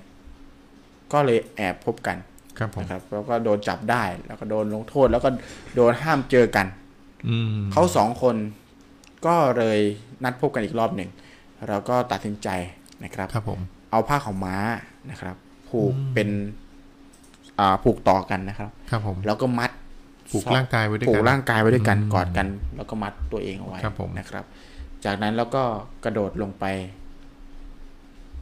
ในน้ำอืมกระโดดสะพาน เสียชีวิตนะครับ จนความรักนี้ก็เป็นก็คือตำนานบทนี้ทำให้เกิดความเอ่อเขาเรียกว่าเกิดกระแสเกิดขึ้นมาในยุคนั้นอย่างมากอืมนะครับ พูดถึงเรื่องชนชั้นครับพูดผถึมงเรื่องอาความเศร้าเสียใจของผู้เป็นพ่อที่เป็นคนกีดขวางความรักของทั้งสองคนนะครับ เออ อันนี้ก็เป็นเรื่องเล่าของตำนานรักสารสินอืมคนส่วนใหญ่ ในสมัยแรก ๆ เนี่ยก็เจอก็เจอความร้อนเหมือนกันนะเออครับอันนี้ก็เอามาเล่าให้ฟังว่าจริง ๆ ความหลอนในเรื่องตำนานก็ยังมีอยู่อืมนะครับ แล้วก็เรื่องความรัก ที่เป็นโศกนาฏกรรมก็ยังเป็นเรื่องเศร้าสลดในทุกครับยุคทุกผมสมัยอยู่นะนะครับมันก็ไม่ใช่ว่ามีเฉพาะเมืองไทยนะครับ ทุกครับที่ก็มีในเรื่องของความรักที่กลายเป็นตำนาน อย่างครับเช่นในเรื่องของเมื่อกี้มีท่านผู้ฟังตอนช่วงเริ่มต้นรายการก็บอกโรมิโอจูเลียตใช่ไหมฮะครับผมโรมิโอจูเลียตเนี่ยก็เป็นหนึ่งในโศกนาฏกรรมความรักเหมือนกันนะคครัรับบความรักที่โดนกีดกันจริงความรักของเขาเนี่ยระหว่างโรมิโอจูเลียตเป็นความรักที่บริสุทธิ์นะอืมแต่ปัญหามันอยู่ที่ ทั้งครอบครัวของทั้งโรมิโอและจูเลียตเนี่ยทั้งสองครอบครัวเนี่ยดันเป็นอริกัน แล้วก็เป็นอริที่สู้กันมาตั้งแต่ยุคสมัยก่อนตั้งแต่ยุคก่อนและสืบทอดกันมาจากพ่อจนถึงอะไรอย่างเงี้ยครับก็เลยกลายเป็นว่าด้วยความแค้นของสองตระกูลที่มีให้กันเนี่ยฮะการสู้กันไปสู้กันมาเนี่ยแต่สุดท้ายหารู้ไหมว่าลูกของสองตระกูลกลับมารักกันนะครับ เลยทำให้ความรักของโรมิโอจูเลียตเนี่ยไม่สามารถเป็นความรักที่จะเกิดขึ้นจริงได้ ทั้งสองคนเนี่ยเลยได้ตัดสินใจจริง ๆ แล้วเนี่ยเขาตัดสินใจที่จะจบปัญหานี้ด้วยการหนีไปทั้งคู่นะครับหนีไปทั้งคู่นะด้วยการวางแผนเอาไว้แต่ปรากฏว่าในแผนของเขาเนี่ยกลับผิดคาดตรงที่แผนที่เขาคิดขึ้นมาเนี่ย ฝ่ายหญิงเนี่ยฝ่ายจูเลียตเนี่ยดันไม่รู้ว่าโรมิโอคิดแผนอะไรขึ้นมาอืมนะครับ แล้วโรมิโอเองเนี่ยก็ มีความมั่นใจในตัวเองมากเกินไปว่าตัวเองสามารถคุมแผนได้อยู่ โดยที่ไม่ได้บอกจูเลียตให้รู้ล่วงหน้านะครับ แต่ปรากฏว่าเมื่อมีเหตุการณ์ที่ไม่คาดหมายเกิดขึ้น ก็เลยทำให้โรมิโอและจูเลียตเนี่ยต้องเสียชีวิตไปทั้งคู่เลยครับนะครับนี่ก็เป็นอีกหนึ่งตัวอย่างของโศกนาฏกรรมเกี่ยวกับเรื่องของความรักครับผมครับผมอืมเอ่อไหนๆก็พูดถึงเรื่องโศกนาฏกรรมแล้วครับผมพอดีว่าเอ่อ มินท์นพัฒน์กับเงาหัวมินท์นพัฒน์พูดถึงเรื่องมะเมียด้วยอ่ามาเมียเป็นเรื่องดังมะเมียะคบเป็นเรื่องดังผมแต่ว่าเป็นโศกนาฏกรรมอ่าพี่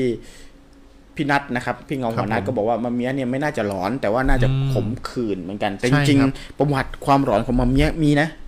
คือเป็นความลึกลับแล้วกัน จะว่าครับเรียกผมหลอนก็ไม่เชิงนะคลึรับกลับยังไงครับผมก็จริง ๆ แล้วมะเมียเนี่ยเราเราเกรินก่อนนะคือจริงๆคนน่ะชอบตามสืบจากบทเพลงครับผมนะครับเพลงของจรันมโนแจ่ม มโนเพชรเพชรนะครับนิดนึงนิดนึงแวะแวะแวะหานิดนึงนะครับผม ก็พูดถึงเรื่องของมะเมียสาวชนเผ่าพม่าครับเนาะผมที่เกิดความรักกับอ่าลูกเจ้าน้อยลูกอ่าเจ้านายเอ้ยเจ้าน้อยสุกเกษมใช่ไหมอืมอ่าเป็นเขาเรียกว่าเป็นอ่าเจ้านายครับชั้นผู้ใหญ่ชั้นผู้ใหญ่นะครับผมเป็นลูกหลานแล้วกันนะครับครับผมก็ไปไปเรียนที่พม่าอืใช่ไหมถูกส่งไปเรียนที่พม่าคือเป็นเป็นลูกท่านหลานเธอใน ในเจ้าเมืองล้านนาเชียงใหม่ครับใช่ไหผมเอออืมแล้วก็ถูกส่งไปเรียนที่พม่าแล้วตอนนั้นที่พม่าเนี่ยเป็นเมืองขึ้นของอังกฤษครับผมเราจะเจอมิชชันนารีชาวอังกฤษเยอะแยะมาสอนอ่าภาษาครับผมมาสอนอะไรแบบเนี้ยนะครับอืมดังนั้นเจ้าเมืองที่เชียงใหม่เนี่ยก็ส่งชอบส่งลูกชงหลานเนี่ยไปเรียนครับนะครับไปเรียนเอ่อเจ้าชายเจ้าน้อยเนี่ยนะครับเจ้าน้อยสุกเกษมเนี่ยก็ก็เลยถูกส่งไปที่เมียนมานะครับอืมเมียนมาแล้วก็ไปพบกับห มาเมียนะครับหมาเมียนี่เป็นเป็นเด็กสาวที่อายุน้อยกว่านะ ตอนนั้นอายุสิบห้าครับผมนะครับใช่มันมีเป็นลูกชาวบ้านธรรมดา ครับผมเป็นลูกชาวบ้านธรรมดาเป็นลูกแม่ค้าขายบุหรี่ครับผมนะครับ ขายบุหรี่ในตลาดนะครับอืมเจ้าชายชายน้อยเนี่ยนะครับเอ้ยเจ้าน้อยเจ้าน้อยเจ้านะชายน้อยอีกคือเจ้าน้อยสุกเกษมเนี่ยพอหลังจากที่เรียนหรืออะไรเงี้ยก็ไปเดินเล่นที่ตลาดครับผมก็ไปพบอ่ามอมเมียอืนะครับมนะครับ ต้องบอกก่อนว่าเจ้าน้อยเนี่ยอายุประมาณ 19อืม นะประมาณนี้ครับ19 20เนี่ยแหละนะครับ จากที่จากที่อ่านมานะครับ ก็ไปเจอมอมเมียเนี่ยอายุ15นะครับ พอเรียนจบ1ปีนะครับ ก็พามาเมียกลับบ้านไปด้วย คือไปไปพบรักกันที่ตลาดนี่ก่อนนะครับ แล้วก็พบรักกันแล้วก็อยู่ด้วยกัน อืมประมาณหนึ่งปีนะครับครับมีผมความรักอยู่กินกันแบบฉันสามีภรรยาเลยอืมนะครับ พอครบกำหนดเรียนจบ ครับผมนะครับอ่าเจ้าน้อยสุกเกษมเนี่ยก็ได้เวลาพามาเมียกลับไปให้พ่อแม่ดูตัวแล้วนะครับไปรักกันไปนู่นนี่นั่นกันอะไรเงี้ยก็พอไปเสร็จปุ๊บอ่าเจ้าน้อยเนี่ยนะครับเจ้าน้อยสุกเกษมเนี่ยก็ไปจะเอเลยว่าพ่อแม่กำลังคือเตรียม เตรียมอะไรให้นะมั่นเตรียมมั่นหมายกับอืมผู้หญิงที่แบบว่าผู้หญิงที่มีชาติตระสูงศักูลอืมอ่าทัดเทียมกันทัดเทียมอ่าแล้วนะครับ แล้วก็ครับ พ่อแม่ของเจ้าน้อยก็กีดกันไม่ให้มาเมียมาคบกับเจ้าเจ้าน้อยนะครับ ซึ่งมาเมียเนี่ยคืออยู่ต่างบ้านต่างเมืองอะนะครับ ก็ผมโดนรังแกเกิดโดนรังแกอะไรเงี้ย ทีเนี้ยด้วยการที่ว่าเขาให้เจอกันครั้งสุดท้ายนะครับอืมก็เกิดเป็นอ่าเหตุการณ์เหตุการณ์หนึ่งที่ที่อยู่ในบทเพลง แล้วก็เป็นเหตุการณ์ที่คนก็เล่าสู่กันฟังนะครับ เป็นแลนด์มาร์คของของเหตุการณ์มาเมียเนี่ยก็คือออามาเมียเนี่ยกับเจ้าน้อยเนี่ย ถึงเวลาต้องแยกจากกันครับรู้ว่าเป็นช่วงเวลาสุดท้ายนะครับอืมมาเมียเลยก้มกราบอืมเจ้าน้อยนะครับครับก็เอาเหมือนเอาผมนะครับ สยายอืมเพื่อเช็ดเท้าให้กับเจ้าน้อย ครับผนะคมรับนี่เป็นแบบเหตุการณ์ ด้วยความรักและโศกเศร้ามาก ๆ ทั้งสองคนก็ถูกแยกออกจากกันนะครับครับถูกแยกออกจากกันเนี่ยมาเมียเนี่ยเนื่องจากความรักของมาเมียเนี่ยแบบต้องการพิสูจน์ว่าตัวเองเนี่ยรักเจ้าน้อยสุกเกษม อย่างเต็มที่เลยอืมนะครับมาเมียก็เลย คือแสดงความบริสุทธิ์ใจด้วยการบวชเป็นชีอืมอืมบวชเป็นชีในวัดที่เมียนมาแห่งหนึ่งนะคครัรับบผมเพื่อที่จะบอกให้ทุกคนรับรู้ว่าอ่าตัวเองเนี่ย แบบไม่มีคนอื่นนะอืมครับยังรอเจ้าน้อยอยู่นะครับเมื่อแล้วก็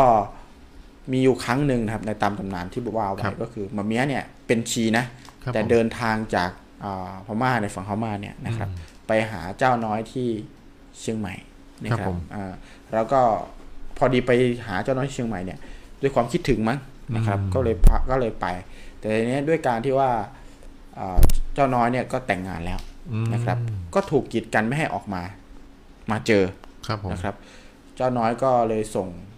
เอ่อแหวนของตัวเองเนี่ยมาให้มาเมียกับพร้อมกับเงิน800บาท ในสวรรค์เขาบอกว่าแปะกำปั่นหรืออะไรนี่แหละครันะบครับผม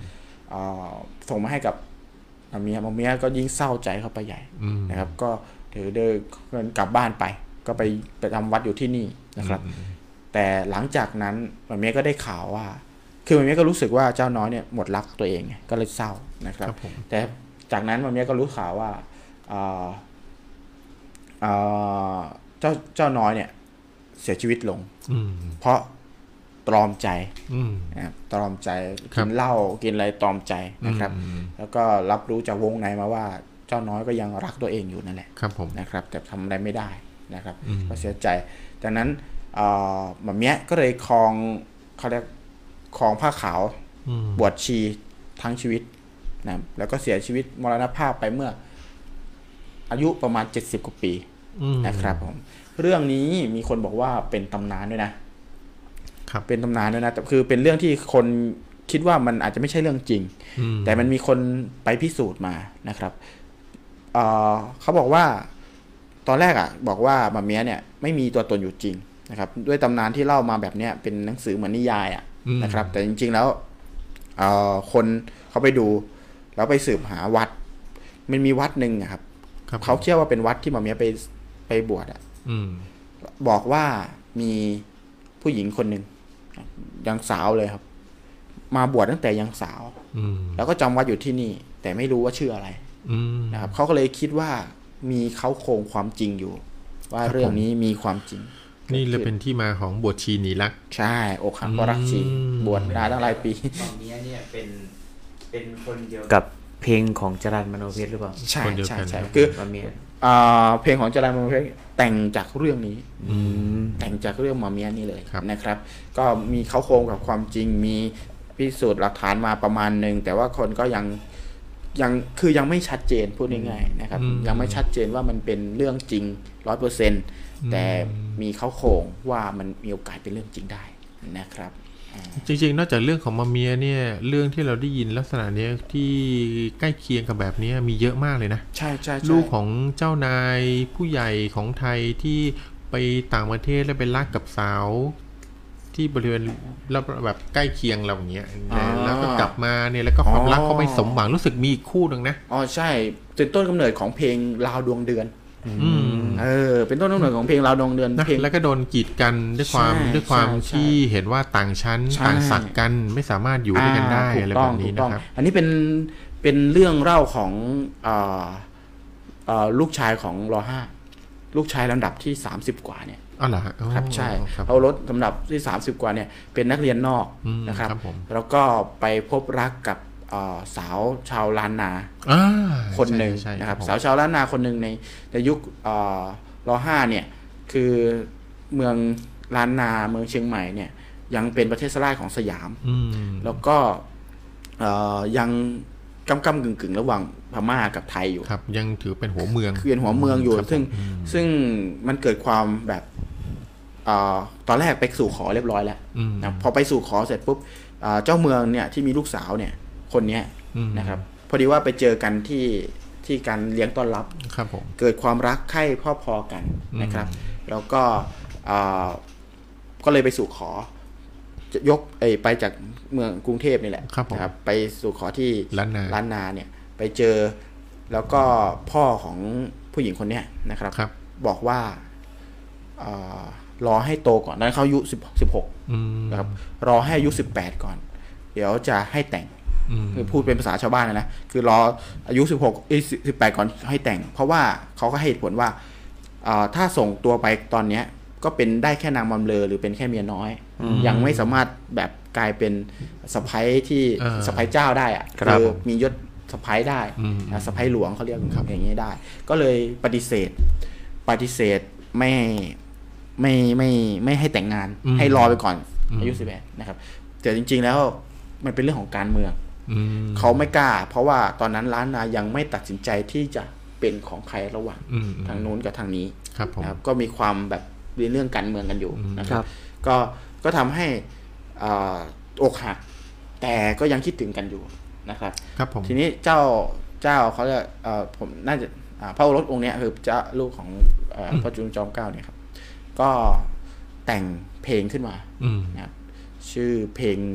ก่อนหน้านี้น่าจะเป็นชื่อเพลงอะไรสักอย่างหนึ่งที่ไม่ใช่เพลงลาวดวงเดือน แต่ถูกถูกแปลงให้เป็นชื่อเพลงลาวดวงเดือนมาอืมจนถึงทุกวันนี้เอามาคือพูดประพันธ์ใหม่เรียบเรียงใช่พูดถึงความรักความรัก เพราะเขาคิดถึงผู้หญิงคนนี้มากอืมเขาเลยไปฟังเพลงตามอ่าวังต่างๆ คือเขาจะมีวังเจ้านายต่างๆ ในในในบ้านเราเนี่ยเนาะวังเจ้านายวังนู่นวังขุนนู่นนี่นี่เขาก็ไปฟังเพลงฟังดนตรีฟังอะไรเงี้ยแล้วดนตรีเพลงต่างๆ ก็เป็นเรื่องของความรักเขา เขาก็เลยรู้สึกแบบคิดถึงขึ้นมาอืมเขาเลยประพันธ์เพลงดาวดวงเดือนขึ้นมา เมื่อก่อนเรียกเพลงเขมรอะไรสักอย่างหนึงอืเนี่ยมเขมรไซโยกไม่ใช่อืมเราไม่ใช่ครับผมเราอะไรสักอย่างเนี่ยครับอ่าครับ ก็กลายเป็นเพลงอมตะนะครับ มาจนถึงปัจจุบันนี้ใช่ดาวดวงเดือนดาวดวงเดือะนรับนี่คือล่เป็นกี่เรื่องคโศกนาฏกรรม แต่ว่าเอ่อพอแต่งไปเนี่ยนะครับเขาต่างคนก็ต่างมีภรรยามีผัวเมียมีมีมีครอบครัวกันหมดมีครอบครัวเออมีครอบครัวกันหมดแล้วนะแต่สุดท้ายแล้วเนี่ย เหมือนกับว่าพระโอรถท่านเนี่ยก็รับรู้ว่าผู้หญิงคนนั้นเขาก็ยังรักมอยู่ด้วยอะไรสักอย่างเนี่ยผมจำ keyword ไม่ได้ว่าอืมเหมือนมีอะไรบางอย่างที่ทำให้ทั้งสองคนรู้ว่าทั้งสองคนก็ยังรักกันอยู่อืมแต่ต่างคนต่าง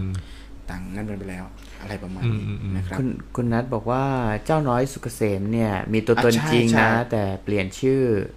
ใช่อืมเปลี่ยนชื่อไปเออจริง ๆ เจ้าน้อยศุขเกษมนี่มีรูปด้วยนะ เพราะว่ามันเป็นช่วง ไม่ไม่นานมากนะครับ เจ้าน้อยสุกเกษมนี่มีเอ่อมีรูปมีมีรูปมีรูปมีอะไรเรียบร้อย คือมีตัวตนจริงหมดเลย แต่ว่าเหตุการณ์ความรักเนี่ยเขาไม่ชัดเขาไม่ชัวร์ครับเพราะจริง ๆ แล้วมาเมียเนี่ยก็ถูกถูกกีดกันถูกปิดข่าวอืมคือเอาง่ายๆการที่คนที่สูงศักดิ์ไปรักกับคนที่ต่ำชะต่ำชั้นกว่าในยุคนั้นน่ะต่ำศักดิ์เป็นเรื่องอืมเป็นผิดเรื่องอับอายอืมอืมเขาจึงป็นรื่ต้องปิดบังครันะครับผมพอปิดบังปุ๊บเนี่ยเอ่อ มีมีแต่คนวงในอะที่รู้ว่าจริงไม่จริงอืมอืมบางทีก็เป็นเรื่องเล่าออกไปแล้วเล่าเนี่ยจริงหรือเปล่าก็ไม่รู้อะไรเงี้ยใช่ครับก็เลยมีข้อมีข้อสงสัยว่าอาจจะไม่จริงก็ได้มาเมียครับนะครับเอ่อแต่ว่าเจ้าน้อยสุกเกษมเนี่ยมีจริงมีจริงครับผมอันนี้คือมีจริงนะอืมอ่าโอเคครับโอเค ก็เป็นเรื่องราวหเนาะลังจากที่เรื่องของความรักที่ไม่สมหวังนี่ใช่ไหมครับแล้วของของไม่ใช่ของเจ้าน้อยอีกคนหนึ่งที่จักรีเล่าอันที่สองเนี่ยครับอ่าก็เลยทำให้จารามโนเพชรเนี่ยเอาไปแต่งเป็นเพลงอุ้ยคำขึ้นมาทำไมครับ อุ้ยคำอุ้ย เราไม่มัวได้ละมัวละอันนี้ไม่ไปไม่ได้ เราไม่ได้เหนือวันนี้ไปโอเควันนี้ไปไม่ถนัดเอ่อของเลยผม ผมผมเอาเนี้กันเพราะว่ามันมีเรื่องของนางนาคเข้ามาครับที่ผมร้อนจริงนะครับอืมนางนาคเนี่ยจริง ๆ แล้วเรามาเรียนรู้ประวัตินางนาคจริง ๆ ดีกว่า ว่าครับจผมริงๆบางทีเขาบอกว่านางนาคพระแม่นาคพระโขนงเนี่ยครับผมมันไปคล้องกับเรื่องเล่าของประเทศเพื่อนบ้านเยอะแยะเลยเนาะถูทั้กงต้องลาวครับทั้งเขมรอืมนะ โดยเพเฉราะพาะว่าเขมทุกรเนี่ยที่ทุกที่มีเรื่องเล่าเหมือนเราเลยจนตอนนี้เออบางที่เขาบอกว่าเราก๊อปปี้เรื่องเข้าไปด้วยซ้ำใช่ เออ เนี่ยเออโอเค เดี๋ยวผมมาพูดถึงเรื่องนางนาคของไทยก่อนแล้วกัครันบผมนะนางนาคของไทยเนี่ย มันมีประวัติแล้วก็มีหลักฐาน ครับผม อยู่หลายเขาเรียกหลายทางเหมือนกันอืมนะครับ แต่เขาบอกว่าเออแม่นาคพระโขนงเนี่ยอ่าที่บอกว่าตายทั้งกลมเนี่ย นะครับครับผมเพราะว่าผัวไปเกณฑ์อาหารใช่ไหมอ่าจากที่เรารู้มานะคครัรับบผมแต่จริงๆแล้วเนี่ยมันมีเรื่องเล่าเรื่องหนึ่งที่เกิดขึ้นเมื่อสมัยรสามใช่ไหมนะครับถ้าผมจำไม่ผิดนะครับ ก็พูดถึงเรื่องเออนางนาคเอาไว้อีกแบบหนึ่งอืมอืมเป็นเรื่องแบบคือมันเป็นเรื่องของเออเขาคิดว่ามันมามันมาจากเรื่องนี้อืมนะครับ มาจากเรื่องนี้ อันนี้คืออีกหนึ่งเวนะอีกหนึ่งเวนะครับ ครับโอเคก็ โอเคคือมันเป็นเรื่องของตั้งแต่สมัยที่สมเด็จพระเจ้าบรมวงศ์เธอกรมพระยาดำรงราชานุภาพนะครับนะครับ ที่ท่านยังเป็นนายทหารรักษาวังหลวงอยู่นะคครัรับบผมนะครับในปีอ่า2405 ถึง 2486 นะครับ ก็พูดถึงเรื่องประวัติตรงนี้ขึ้นมานะครับอืมมีการทดลองสอบถามนะครับ ทั้งคนในและคนนอกในประตูวังนอกประตูวังในสมัยนั้นพระโขนงก็อยู่แถวนี้แหละครับผใช่ไหมครับเอ่อเขาก็พูดถึงว่า เรื่องเล่านี้เกิดขึ้นมาได้อย่างไรนะครับ ผลปรากฏว่าแม่นาคพระโขนงเนี่ยมีเรื่องที่มีโอกาสเป็นแม่นาคพระโขนงมากที่สุด คือนะครับ คือช่วงนั้นเนี่ยมีการแพร่กระจายข่าวข่าวหนึ่งเกิดขึ้นนะครับ ก็คือมีเอ่อหลักฐานนะครับชิ้นหนึ่งนะครับระบุว่ามีผัวเมียคู่หนึ่งอืมที่ชื่อว่านายชุ่มกับ อำแดงนาคครับผมนะครับผมเอ่ออาศัยอยู่ที่พระโขนงเนี่ยนะครับอืมมีวันหนึ่งนะครับ คือนายชุ่มกับอำอำแดงนาคเนี่ย มีลูกชายอยู่คนหนึ่งซึ่งไม่รู้ว่าชื่อแดงไหมนะครับผมซึ่งสองคนเนี่ยนะครับอืมรักกันมากฮะแล้ววันหนึ่งนะครับอ่าอำแดงนาคเนี่ย เสียชีวิตลงครับผมนะครับ ด้วยการที่ลูกชายเนี่ย ไม่อยากให้อ่าใครไม่อยากให้ในชุ่มเนี่ยพ่อตัวเองนะครับ มีภรรยาใหม่อืมนะครับมีภรรยาใหม่ ก็เลยแต่งเรื่องขึ้นมาอืมบอกว่าแม่ตัวเองอะ ยังไม่ตายเอ่อตายแล้วแต่เฮี้ยนมากโอ้เออเฮี้ยนมาก คอยอยู่บ้าน คอยอยู่ดีก็โผล่ขึ้นมาเราก็ทำหลอกคนชาวบ้านอืมเกิดเรื่องแพร่สะพัดออกไปเป็นเกิดเป็นอ่า น่าจะเป็นกุหลาบสายประดิษฐ์มั้งครับผมเขียนเอาไว้อืมนะครับ แล้วก็เขียนเรื่องนี้เอาไว้อ๋อแล้วก็กลายเป็นในยุคนั้นน่ะ เป็นยุคที่แต่คนก็ไปแปลงเป็นเรื่องต่างๆเกิดขึ้นว่านางนาคเนี่ยนาคพระโขนงเนี่ยคือตั้งท้องท้องกลมตาย แล้วก็รอสามีอะไรเงี้ยแต่จริง ๆ อันนี้จริงหรือจริงไม่รู้ แต่ว่านี่คือหลักฐานที่เขาพบว่ามันอาจจะเกิดจากเรื่องนี้ แต่อาจจะเกิดจากเรื่องอื่นได้นะ แต่เรื่องนี้คือเรื่องหนึ่งก็คือนายชุ่มเนี่ย พอเสียเสียภรรยาไปเนี่ย ลูกก็ใช้อุบายทำยังไงก็ได้ ไม่ให้พ่อตัวเองมีเมียใหม่อืมทีเนี้ยใครก็ไม่กล้ามาคบกับอืมนายชุ่มครับครับเออเรื่องนี้เป็นต้นเหตุเหมือนน้ำพึ่งหยดเดียวเลยอืมก็เกิดเป็นตำนานเป็นอะไรอีกมากมายอืมนะครับ แต่ในอีกตำนานหนึ่งที่พูดถึงเรื่องอาหลวงพ่ออะไรนะที่ หลวงพ่อโตหลวงพ่ออ่าโตหลวงพ่อโตเนี่ยครับที่เดินทางครับไปเอาปั้นเหน่งปั้นเหน่งเนี่ยครับจริง ๆตำนานของหลวงพ่อโตเนี่ยห่างกับตำนานที่พูดถึงเนี่ยอีกนะ คนละยุคกันครับผมเขาก็เลยคิดว่าเฮ้ยหรือว่ามันจริง ๆ แล้วมันคนละคนละหน้ากันคนละเรื่องกันวะอืมคนละหน้ากันวะอะไรเงี้ยครับอืมซึ่งในในประวัติลูกศิษย์ของหลวงปู่โตเนี่ยนะครับ เขียนเอาไว้ในจารึกบอกว่าหลวงปู่โตเนี่ย หายไปไปจำวัดอยู่ที่วัดมหาบุตรอืม เป็นจำนวนเป็นเป็นเวลาหลายวันครับผมนะครับ แล้วก็อ่าหายไปจากกุฏิทุกคืน เหมือนไปเพื่อที่จะไปสวดในประชาอืมไปอะไรเงี้ยครับ แล้วจากนั้นเอ่อก็เอาปั้นเหน่งเนี่ยขึ้นมานะครับ ก็เขาเขาก็เชื่อว่าหลวงปู่โตเนี่ยไปสะกดวิญญาณนี่แหละ ไปเอาปั้นเหน่งของนานาคออกมา จากนั้นปั้นเหน่งเนี่ยก็ถูกเอ่อส่งต่อ ไปหลายคนมากครับผมครับในช่วงแรกเขาบอกว่าเขารู้หมดว่าปั้นเหน่งเนี่ยไปอยู่ที่ใครอืมพอเริ่มไปสักสองสามคนเนี่ยเริ่มไม่รู้แล้วว่าปั้นเหน่งไปที่ใครอืมนะครับ ตอนนี้ก็เลยกลายเป็นเรื่องที่ทุกคนนะครับในวงการพักเครื่องครับผมวงการพวกเออของขลังต่างๆ เนี่ยก็ตามหาตามหา นี่คือแบบเขาเรียกว่าเป็นแรไอเทมอืมของจริงนะ เอออะไรเทมราคาแพงคือในตำนานตอนนู้นนะนะครับคขรับนาดผมขนาดเรื่องจบของแม่นาคเนี่ยก็ยังครับมีอีกหลายตำนานเหมือนกันใช่บางตำนานน่ะตำนานแรกเนี่ยว่าจบด้วยการที่ไปพบกับเอ่อหลวงหลวงพ่อโตนะครับครับแล้วป่าบแม่นาคอีกตำนานหนึ่งก็บอกว่าไปพบกับเนนน้อยครับเนนน้อยคนหนึ่งเนี่ยเป็นคนที่มาเทศให้แบบนางนาครู้สึกกับปล่อยวางได้ แล้วรู้สึกว่า เออ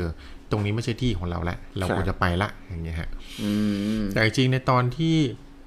ในตอนในถ้าเป็นในตอนจบที่หลวงหลวงพ่อโตเนี่ยเอาปั้นเหน่งของนางนาคเอาไว้เนี่ยตอนนั้นจริง ๆ แล้วท่านยังไม่ได้เอาปั้นเหน่งไปนะฮะครับตอนนั้นเนี่ยคือท่านรู้ว่านางนาคเนี่ยเฮียนมาก ทุกคืนที่ท่านออกไป คือท่านไปพยายามแบบเหมือนกับไปเทศนะฮะอืมไปเทศไปสอนไปกล่อมเกลาให้ให้จิตใจที่มีความอาฆาตแค้นนะเบาบางลงครับเมื่อจิตใจเบาบางลงแล้ว ท่านจะได้ส่งเข้าไปเกิด แต่หลังจากที่ท่านได้ไปเทศอยู่หลายคืนแล้วเนี่ย ก็พบว่าไม่สามารถที่จะทำให้ความอาฆาตแค้นในใจในยบรรเทาลงได้ครับท่านก็เลยต้องใช้วิธีที่เป็นไม้นวมในเมื่อไม้นวมใช้ไม่ได้ก็ใช้ไม้แข็งครับก็เลย ปลุกขึ้นมาก็เลยเอาไม้สะนกวดมนั้นไปแช่ตู้เย็นครับผมสองก็เลยฟิตแข็งเป๊กไม่ใช่ครับผมโอเคครับก็เลยต้องใช้วิธีสะกดวิญญาณอืมนางนาคเนี่ยนะครับ สะกดวิญญาณเนี่ยไว้ที่ปั้นเหน่ง ปั้นเหน่งก็คือกะโหลกหน้าผากของเราเนี่ยฮะเรียกปั้นเหน่งนะฮะตรงกะโหลกหน้าผากเนี่ยโดยการเจาะกะโหลกหน้าผากเนี่ยออกมาเป็นชิ้นนะครับครับ แล้วก็ในตำนานก็บแล้อวกก็ว่าจิ้มน้ำพริกไม่ใช่ครับผมไม่ใช่ลูกชิ้น ในเนี่ยตำนานก็ไม่ใช่ลูกชิ้นฮะในตำนานก็บอกว่าหลวงพ่อโตเนี่ยท่านก็ได้เก็บปั้นเหน่งของของนางนาคเนี่ยครับเอาไว้ติดตัวตลอดเวลานะครับครับในว่าเวลาทุกครั้งที่เวลาให้อยู่ติดตัวท่านอะเวลาที่ท่านไปทำกิจหรือว่าไปเทศน์ไปอะไรพวกไปเนี้ยสวดมนต์ก็จะได้ครับผลบุญไปด้วยธรรมะเนี่ยจะได้กล่อมเกลาให้ความอ่าอาฆาตแค้นนั้นเบาบางลงนะครับอ๋ออัอันนี้ก็เป็นเป็นเรื่องเล่าอีกอีกโอเคอีกทางโอ้หนึ่งในมุมนี้คือเวิร์กเลยนะ เพราะว่าจริง ๆ แล้วอะมีคน ตั้งข้อสังเกตเยอะมากว่าครับผมทำไมหลวงพ่อโตถึง ถึงทางรังแกไปสะกดวิญญาณอะไรอย่างนี้คือทำบาปหรือเปล่าอะไรเงี้ยไม่ใช่โอเคนะครับถ้าผมอืมถ้าด้วยความอ่าเชื่อเอ่อด้วยแนวคิดที่พี่ทอย พี่เงาหัวทอย เล่าให้เราฟังเมื่อกี้เนี่ยคือจริง ๆ เป็นความหวังดีใช่ไหมใช่ต้องคกาบรให้ในอานิสงส์ใช่ของต้องบุการญที่ตัวเองเนี่ยธรรมะของธช่รวยรมะกล่อมเกลาจิตใจของความพยาบาทของนะครับถึงขั้นมีเรื่องเล่ากันว่าเมื่อตอนเป็นปริที่ศนาธรรมเลยเมื่อตอนที่หลวงพ่อโตท่านมรณภาพไปแล้วนะครัฮะบปรากฏว่าเมื่อเมื่อสาวกของท่านเนี่ยไปเก็บสำรับที่หลับที่นอนของท่านเนี่ย ก็พบปั้นเหน่งชิ้นเนี้ยอยู่ใต้ที่นอนของท่านครับนะครับ ก็ได้เอาปั้นเหน่งเนี่ยออกมานะครับ แล้วก็คนก็ล่ำลือกันว่าจากที่เนนน้อยเอาปั้นเหน่งออกมาแล้วเนี่ย ปั้นเหน่งก็ถูกส่งไปอยู่ในมือของลูกศิษย์ที่ที่สนิทกับท่านที่สุดครับนะครับ และหลังจากนั้นปั้นเหน่งนี่ก็ได้หายสับสูญไปครับกลายเป็นอีกหนึ่งปริศนาครับครับในในยุทธภพคนเล่นของขลังนะครับผมครับอืมอ๋อโอเคก็ถือว่าครบถ้วนนะเรื่องของครับผมโศกนาโศกนาฏกรรม แล้วก็ เนี่ย มีคนทักมาว่ามีมีคนส่งเข้าประกวดมาไม่ว่าจะเป็นมาเมียอืมหนังหน้าจูอะไรนะรูบิโอจูเลียตครับผมเอ่อพี่สวยอืมนี่ครับ มีอะไรอะเอ่อสะพาน อืมอ่าปารักคือสารสินวันรักษาศิลป์เนี่ยมีคนส่งมามีคนพูดถึงเนี่ย เราก็ถือว่าครบถ้วนนะที่เล่าให้ฟังอืมนะครับเล่าให้ฟังสำหรับใครก็ตามที่สนใจหรือว่ามีเรื่องอื่นอะลองเล่ามาเผื่อเรารู้เราจะจะเล่าให้ฟังครับครับความรักแบบเนี้ยนะฮะที่เราเอามาเสนอในวันนี้มักจะเป็นความรักที่ต้องจบด้วยโศกนาฏกรรมจบด้วยความตายเสมอเลย มันจะมีตัวอย่างแบบนี้อีกเยอะนะในทุกประเทศเลยนะไม่ว่าจะเป็นเรื่องของคลีโอพัตตราก็ตามอ๋อนะครับครับเรื่องความรักของคลีโอพัตตรากับมาร์คแอนโทนีเนี่ยที่ครับสุดท้ายก็ต้องจบลงด้วยความตายเหมือนกันครับนะครับเรื่องเหล่านี้ก็เหมันกับเป็นเรื่องที่ความรักที่ไม่สมหวังเนี่ยครับมันก็ต้องต้องไม่ได้ก็ถ้ากูไม่ได้คนอื่นก็ไม่ได้ด้วยครับก็เป็นนะคจรับริง ๆ มันไม่หลอนเนี่ยเป็นเรื่องเศร้ามเป็นเรื่องเศร้ามากกว่ารัที่เศร้าเป็นเรื่องเศร้ามากกว่าแต่จริง ๆ แล้วผมมีเรื่องเล่าที่เป็นความรักที่หลอน อืม จริงๆถ้าเจอดดีเทลแต่ละเรื่องมันก็มีความหลอนอยู่ข้างในนะ แต่เราสรุปโดยรวมจะเป็นใช่การไขข้อสงสัยจะเป็นการสืบหาข้อเท็จจริงซะส่วนใหญ่แล้วมันก็จะมีครับความผมถ้าคนที่ไปต่อยอดไปอันเนี่ยก็จะได้รับความหลอนอีกครับรูปแบบหนึ่งนะฮะครับผมครับวันนี้ก็อาจจะด้วยความที่มันตะกุกตะกักในเรื่องของอืมของสัญญาณด้วยนะอะครับอาจจะไม่ได้ฟังเรื่องจากใครหลาย ๆ คนหน้าใหม่เนาะที่เข้ามานะฮะครับก็ ไม่เป็นไรอ่าถือว่าเดี๋ยวได้ข้อมูลหลายๆเรื่องเสียดายมากเสียดายมากเดี๋ยวเราสัญญาว่าคราวหน้าเราไปจ่ายค่าไฟให้ครบครับผมก็จริง ๆ เรื่องที่หลอนๆเนี่ย เรามีเอ่อพูดถึงเรื่องผีเนี่ยครับผมนะครับ ผีที่ตายเพราะความรัก อืมตายเพราะการรอคอย ก็ทำให้เรารู้สึกว่าจริง ๆ โลกนี้นี่มันไม่มีอะไรที่ได้มาง่ายนะครับ แล้วก็สุดท้ายแล้วเนี่ยก็ต้องปล่อยวางอืมนะครับ ไม่ว่าจะเป็นรูปของน้ายิ้มครับรูผปมยิ้มหาดใหญ่ หรือสะพานรักสารสินอืมหรือโศกนาฏกรรมโรมิโอและจูเลียตหรือต่าง ๆ เนี่ย ก็เป็นเรื่องที่เราต้องปล่อยวางให้ได้ ถึงเวลาที่เราจะไปแล้วก็ต้องปล่อยให้หมดอืมนะครับ ก็เป็นสิ่งที่วันนี้ ก็หวังว่าจะได้ข้อคิดกัน ครับผมได้ได้พี่ความพี่ทอยสนุกพี่ทอยมีได้มีความเรื่องไหมวันนี้มีอีกไหมอ่า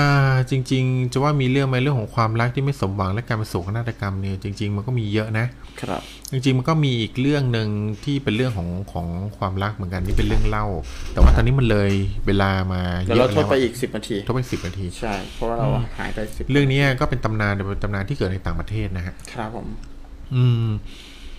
เป็นยังไงครับพี่เป็นตำนานของนักวาดภาพคนหนึ่ง นะครับ นักวาดภาพคนเนี้ยเขาเขามีความรักกับผู้หญิงคนหนึ่งแต่เนื่องจากว่าเมื่อก่อนเนี่ยในต่างประเทศเนี่ยเขาบอกว่าศิลปินวาดภาพแล้วเนี่ยเป็นพวกศิลปินไส้แห้งอืมนะครับ คือวาดภาพไปก็ไม่รวยหรอกวาดภาพไปจะเลี้ยงใครเขาได้อะไรอย่างเงี้ยแล้วส่วนมากเนี่ยมันเป็นอย่างนั้นจริงๆนะฮะอืมถ้าเราสังเกตดูเนี่ยไม่ว่าจะเป็นปิกัสโซหรือว่าใครก็ตามที่เป็นนักวาดภาพชื่อดังเนี่ย ตอนนั้นเขามีชีวิตอยู่ภาพของเขาไม่เคยขายได้เลยนะครับ ครับ กลับกลายเป็นว่าศิลปินเหล่านี้จะดังก็ต่อเมื่อตัวเองนะเสียชีวิตไปแล้วครับนะครับ แล้วภาพที่เขาเขียนภาพที่เขาวาดเอาไว้ถึงจะมีราคาขึ้นมา ครับ ดังนั้นในยุคนั้นเนี่ยก็จะก็จะเขาก็จะบอกเลยว่าใครเป็นศิลปินวาดภาพ หรือว่ามีแฟนเป็นนักวาดภาพจิตรกรอะไรพวกเนี้ยคือก็เตรียมตัวอดตายได้ครับนะครับ ดังนั้นเนี่ยบ้านของผู้หญิงที่จิตรกรคนนี้หลงรักลูกสาวเขาเนี่ย ก็เลยไม่เห็นด้วยเลยพยายามกีดกันไม่ให้ลูกสาวเนี่ยมามามาพบกับผู้ชายอืมนะครับมาคบผู้ชายอืมแต่เนื่องจากว่าผู้หญิงคนเนี้ยเขากับผู้ชายคนนี้เขารักกันมานานแล้วนะครับเขาก็เลยแอบมาคบกันเจอจนผู้ชายเนี่ย แต่พอล่าสุดเนี่ย พอสุดท้ายเนี่ยพอครอบครัวผู้หญิงรู้ก็เอาผู้หญิงไปขังเอาไว้นะครับโดยที่ไม่ยอมให้ผู้หญิงคนเนี้ยออกมานอกบ้านเลยนะครับ แล้วฝ่ายศิลปินชายเนี่ย พอแบบรอตั้งนานก็ไม่ผู้หญิงก็ไม่มาหา ตามนั้นอะไรเขาเลยตัดสินใจครับวาดรูปนะครับเขาตัดสินใจวาดรูปสุดท้ายเนี่ยนะครับเขารู้ข่าวแหละว่าผู้หญิงว่าแม่ผู้หญิงเอาผู้หญิงไปขังเอาไว้ในที่ที่ผู้ชายเขาไม่ไม่สามารถหาเจอได้ คือยังไงชาตินี้ก็ไม่ได้เจอกันแล้วอะศิลปินคนนี้ก็เลยตัดสินใจที่จะใช้วาดภาพวาดของตัวเองเป็นเป็นสื่อแสดงถึงความรักที่มีต่อหญิงคนนี้นะครับเขาก็เลยวาดรูปสุดท้ายในชีวิตเขานะครับ เป็นรูปผู้หญิงคนที่เขารัก โดยโดยที่สีที่เขาใช้วาดนะฮะคือเลือดของเขาเองอืมนะครับเขาเอาเลือดของเขาเนี่ยวาดภาพผู้หญิงคนเนี้ยวาดวาดจนเลือดหยดสุดท้ายในร่างกายเขาเขาวาดภาพนี้ได้เสร็จนะครับครับและเสร็จแล้วเขาก็ตายอืมนะครับ โดยที่คนส่วนมากก็ยังเชื่อว่า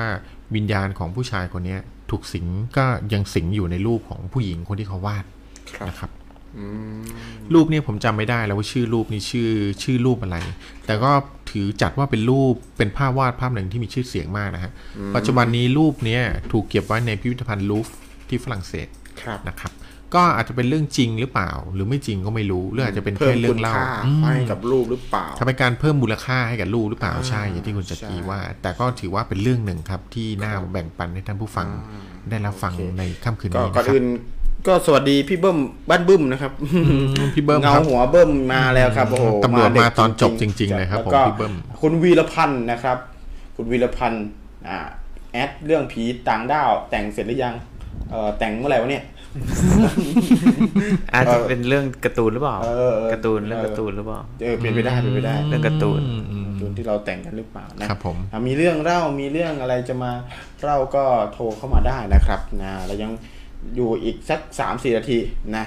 แล้วก็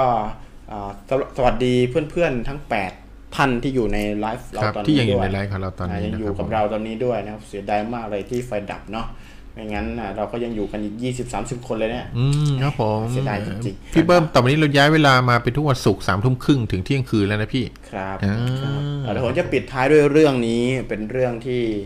เอ่อเป็นเรื่องผี ครับผม เป็นเรื่องความรักของหนุ่มสาวอ่า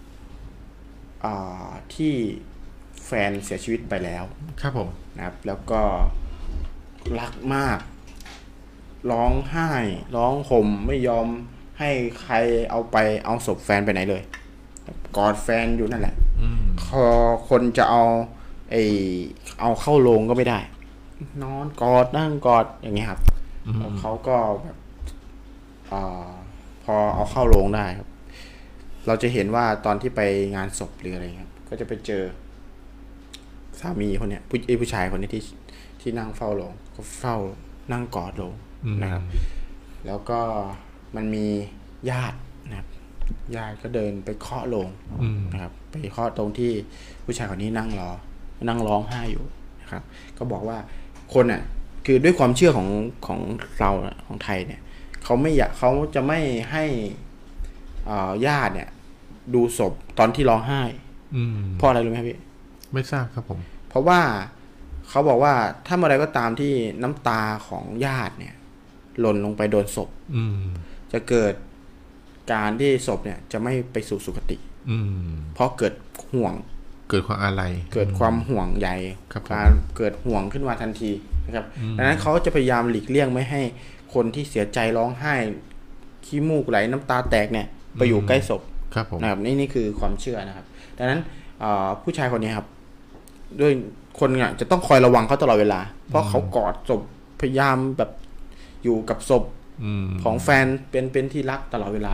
ก็เลยมีคนจะคอยดึงคอยอะไร ก็ทีเนี้ยญาติเนี่ยก็จะไปเคาะประตูเคาะเคาะโรงผู้หญิงเนี่ยนะครับเคาะโรงผู้หญิงคนนี้บอกว่าเออเหมือนแบบให้รับรู้ไว้ว่าไปดีนะหรืออะไรเงี้ยเป็นการส่งครั้งสุดท้ายนะครับ ในขณะที่เขาเคาะอยู่นะครับ ในโรงมีการเคาะกลับอืมนะครับ คือพระเอยหรืออะไรแบบตกใจกันหมดอืมนะครับ แต่สามีที่ร้องไห้อยู่ไม่ได้ยินอืมคือแฟนผู้ชายเนี่ยไม่ได้ยินนะครับ ทุกคนก็พังงานส่วนผู้ชายเนี่ยนะครับ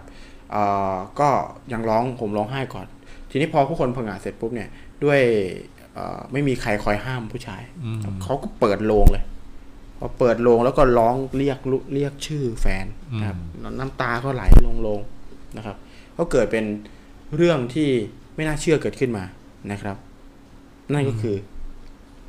อย่าบอกนะว่าแฟนเขาฟื้นขึ้นมา ไม่ใช่โรงหนีบมือเขาพูดเล่นเขาเลยร้องไห้เขาก็เจ็บมือเจ็บมือไม่ใช่อ๋อก็ทุกคนก็แยกอ๋อแล้วเขายกเขาก็เหยียบ เขาก็เท้าเขาก็เหยียบตะปูลงศพพอดีเขาก็เลยกลายแยกเป็นเพลง อุ้ยตพูดคำคนเดียวไม่ใช่อ่าเขาก็แยกตัวเขาพอตั้งสติได้ทุกคนก็แยกผู้ชายนี่ออกมานะครับแต่ว่าอ่าด้วยความที่ไม่รู้ว่าเป็นเพราะว่าน้ำตาของอืมของผู้ชายคนนั้นหรือเปล่านะครับหล่นลงไปในผู้หญิงในในศพผู้หญิงคนนี้นะครับก็อ่าก่อนที่จะเกิดเหตุการณ์ถัดไปเนี่ย ตอนที่ฝังศพก่อนครับอ่าผมเนื่องจากผู้หญิงเนี่ยอ่า เขาจำเป็นต้องฝัง เพราะว่าน่าน่าจะตายด้วยโรคหรืออะไรสักอย่างที่เขาเรียกว่าตายโหงตายหาอืมใช่ไหมถ้าตายโหงจะเผาตายหาจะฝังหรืออะไรนี่แหละผมจำไม่ได้ อันนี้ครันะบผมคือทีนี้เขาไปฝังไว้ก่อน เพราะว่าคนที่ตายหาเนี่ยต้องฝังไว้ก่อนแล้วรอเผา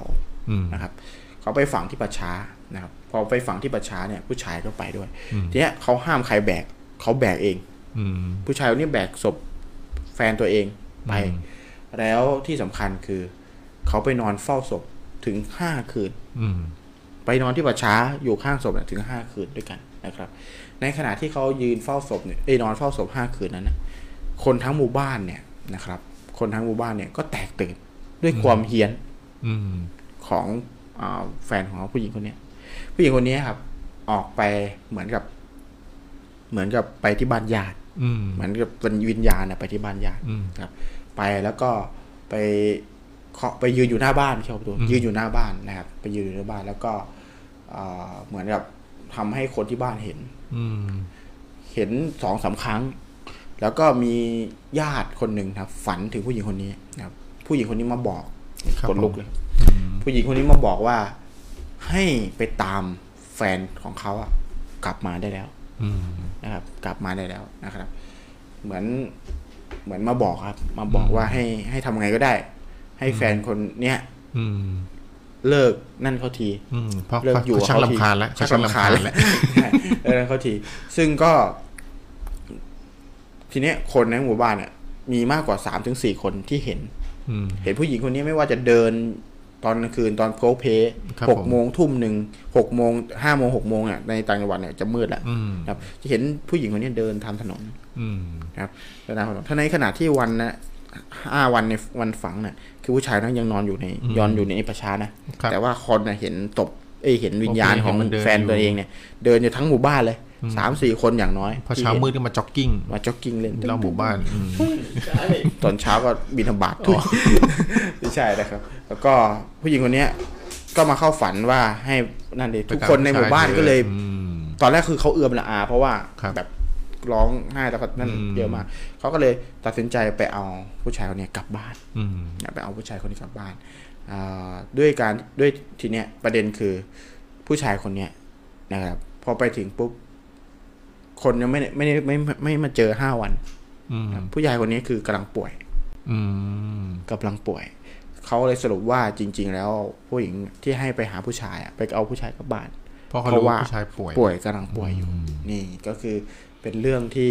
อ่าเรื่องเล่าที่ผมไปอ่านพบมาครับเรื่องไปขออ่างนความเจอรักมา ซึ่งก็เป็นเรื่องความรักครับผมไอเราก็คิดว่าเฮ้ยผู้หญิงลำคาญเปล่าอืมไม่ใช่แต่มันเป็นเรื่องที่ผู้ชายนะครับ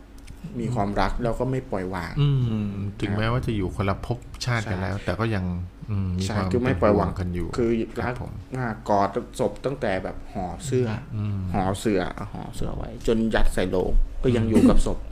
นะครับอยู่กับศพแล้วคนก็เชื่อว่าเอ่อที่เราเห็นวิญญาณเขาเห็นวิญญาณผู้หญิงคนนี้เนี่ยก็เพราะว่าเอ่อผู้หญิงคนนี้อาจจะกำลังห่วงอืมว่าน้ำตาของผู้ชายอาจจะกำลังสื่อสารไปที่ผู้หญิงนะครับ ใช่เขาบอกงี้เหมือนกันนะว่า ถ้าเกิดเรามีญาติที่เราเสียชีวิตไปแล้วเนี่ย คือให้ปล่อยวาง อย่าไปร้องไห้หรืออะไรมาก ไม่งั้นจะทำให้ผู้ เพราะจริงๆคนไทยเชื่อว่าพอเราเสียชีวิตไปแล้วเนี่ยเจ็ดวันแรกในยวิญญาณของผู้ตายยังไม่ได้ไปไหนนะครับครับ ยังวนเวียนอยู่กับญาติพี่น้องอะ่ะวนเวียนอยู่กับญาติพี่น้องยังไปอยู่บ้านที่เราเคยอยู่ทำกิจวัตรคือไปที่ที่เราเคยทำอะไรแบบนี้ครับเจ็ดวันก็จะวนเวียนอยู่งั้นนะครับเพราะฉะนั้นถ้าเจ็ดวันแรกที่เขาเสียชีวิตไปแล้วเป็นวิญญาณแล้ววนเวียนอยู่ถ้าเห็นแบบใครร้องไห้หรืออะไรมากก็จะเหมือนฉุดล้างวิญญาณไว้ไม่ให้ไปสู่ที่ดีครับ ไม่ให้ไปเป็นสู่ภพภูห่วงมิที่ดี เพราะว่ามีเขาก็ห่วงเป็นเยอะนะครับก็มีความครับเป็นห่วงเยอะ ก็เป็นเรื่องที่หลอนนะหลอครันบผมแต่ก็เป็นเรื่องหลอนเพราะความรัก ใช่ครับผมอืมเป็นเรื่องร้อนเพราะความรักก็นี่เป็นเรื่องสุดท้ายของค่ำคืนนี้แหละครับผมนะครับ ผม ตอนนี้เรามีคนส่งเข้าประกวดกี่เรื่องนะครับ ประมาณ 28 เรื่อง มีไม่ไม่ได้นับนางนาคนะมีนางนาคครับผมมีนางนาคอ่มีนางนาคของคุณมินพัฒน์นะครับผมแล้วมี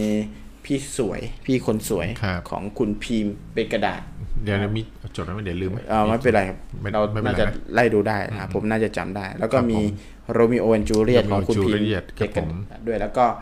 เอ่อมีสะพานกั้นใจของคุณแซมครับผมนะครับ มี อะไรอีกมาเมียของคุณมิ้นมาเมียของหคุณดิมินนะครับผมมีอะไรอีกแม่หมดแล้วน่าจะมีละหมดแล้วเนอะเพราะสะพานรักษาศิลป์คุณจักรีเอามาเล่าเอง อ่าใช่ครัใช่บผมใช่เพราะว่าเดี๋ยวเกี่ยวเนื่องกับสะพานกั้นใจ เราก็เลยไปเล่าเรื่องสะพานหลักสารสินครับผมนะครับ โอเคสำหรับค่ำคืนนี้เนี่ยครับผมอ่าก็น่าจะประมาณหนึ่งแล้วจริง ๆ เรื่องของความรักหลอนเนี่ยมีอยู่เยอะมาก เยอะครับ เดี๋ยวเราถ้ามีโอกาสเราจะทำ อีก EP หนึ่งเป็นภาคสองของความรักที่ผีนะแล้วกันนะเออเออคุณคุณพิชชาบอกว่าย้ายบ้านเลยค่ะ จะได้มีไฟ เออครับผม เมาคีล่าสัตว์อะไรเงี้ย อ๋อเราจริงๆเราไม่ได้ไม่ได้แบบว่า ไม่ได้จ่ายค่าไฟนะครับ พอดีวันนี้ฝนมันตกทำให้ไอ้เหมือนกับหม้อไฟหลังในคาหเปีมู่ยกบ้านครับผใช่มพอหลังคาเปียกปุ๊บหลังคาเปียกอ่อไฟก็จะดับไฟก็เลยดับอ๋อมันดับยังไงวะนี่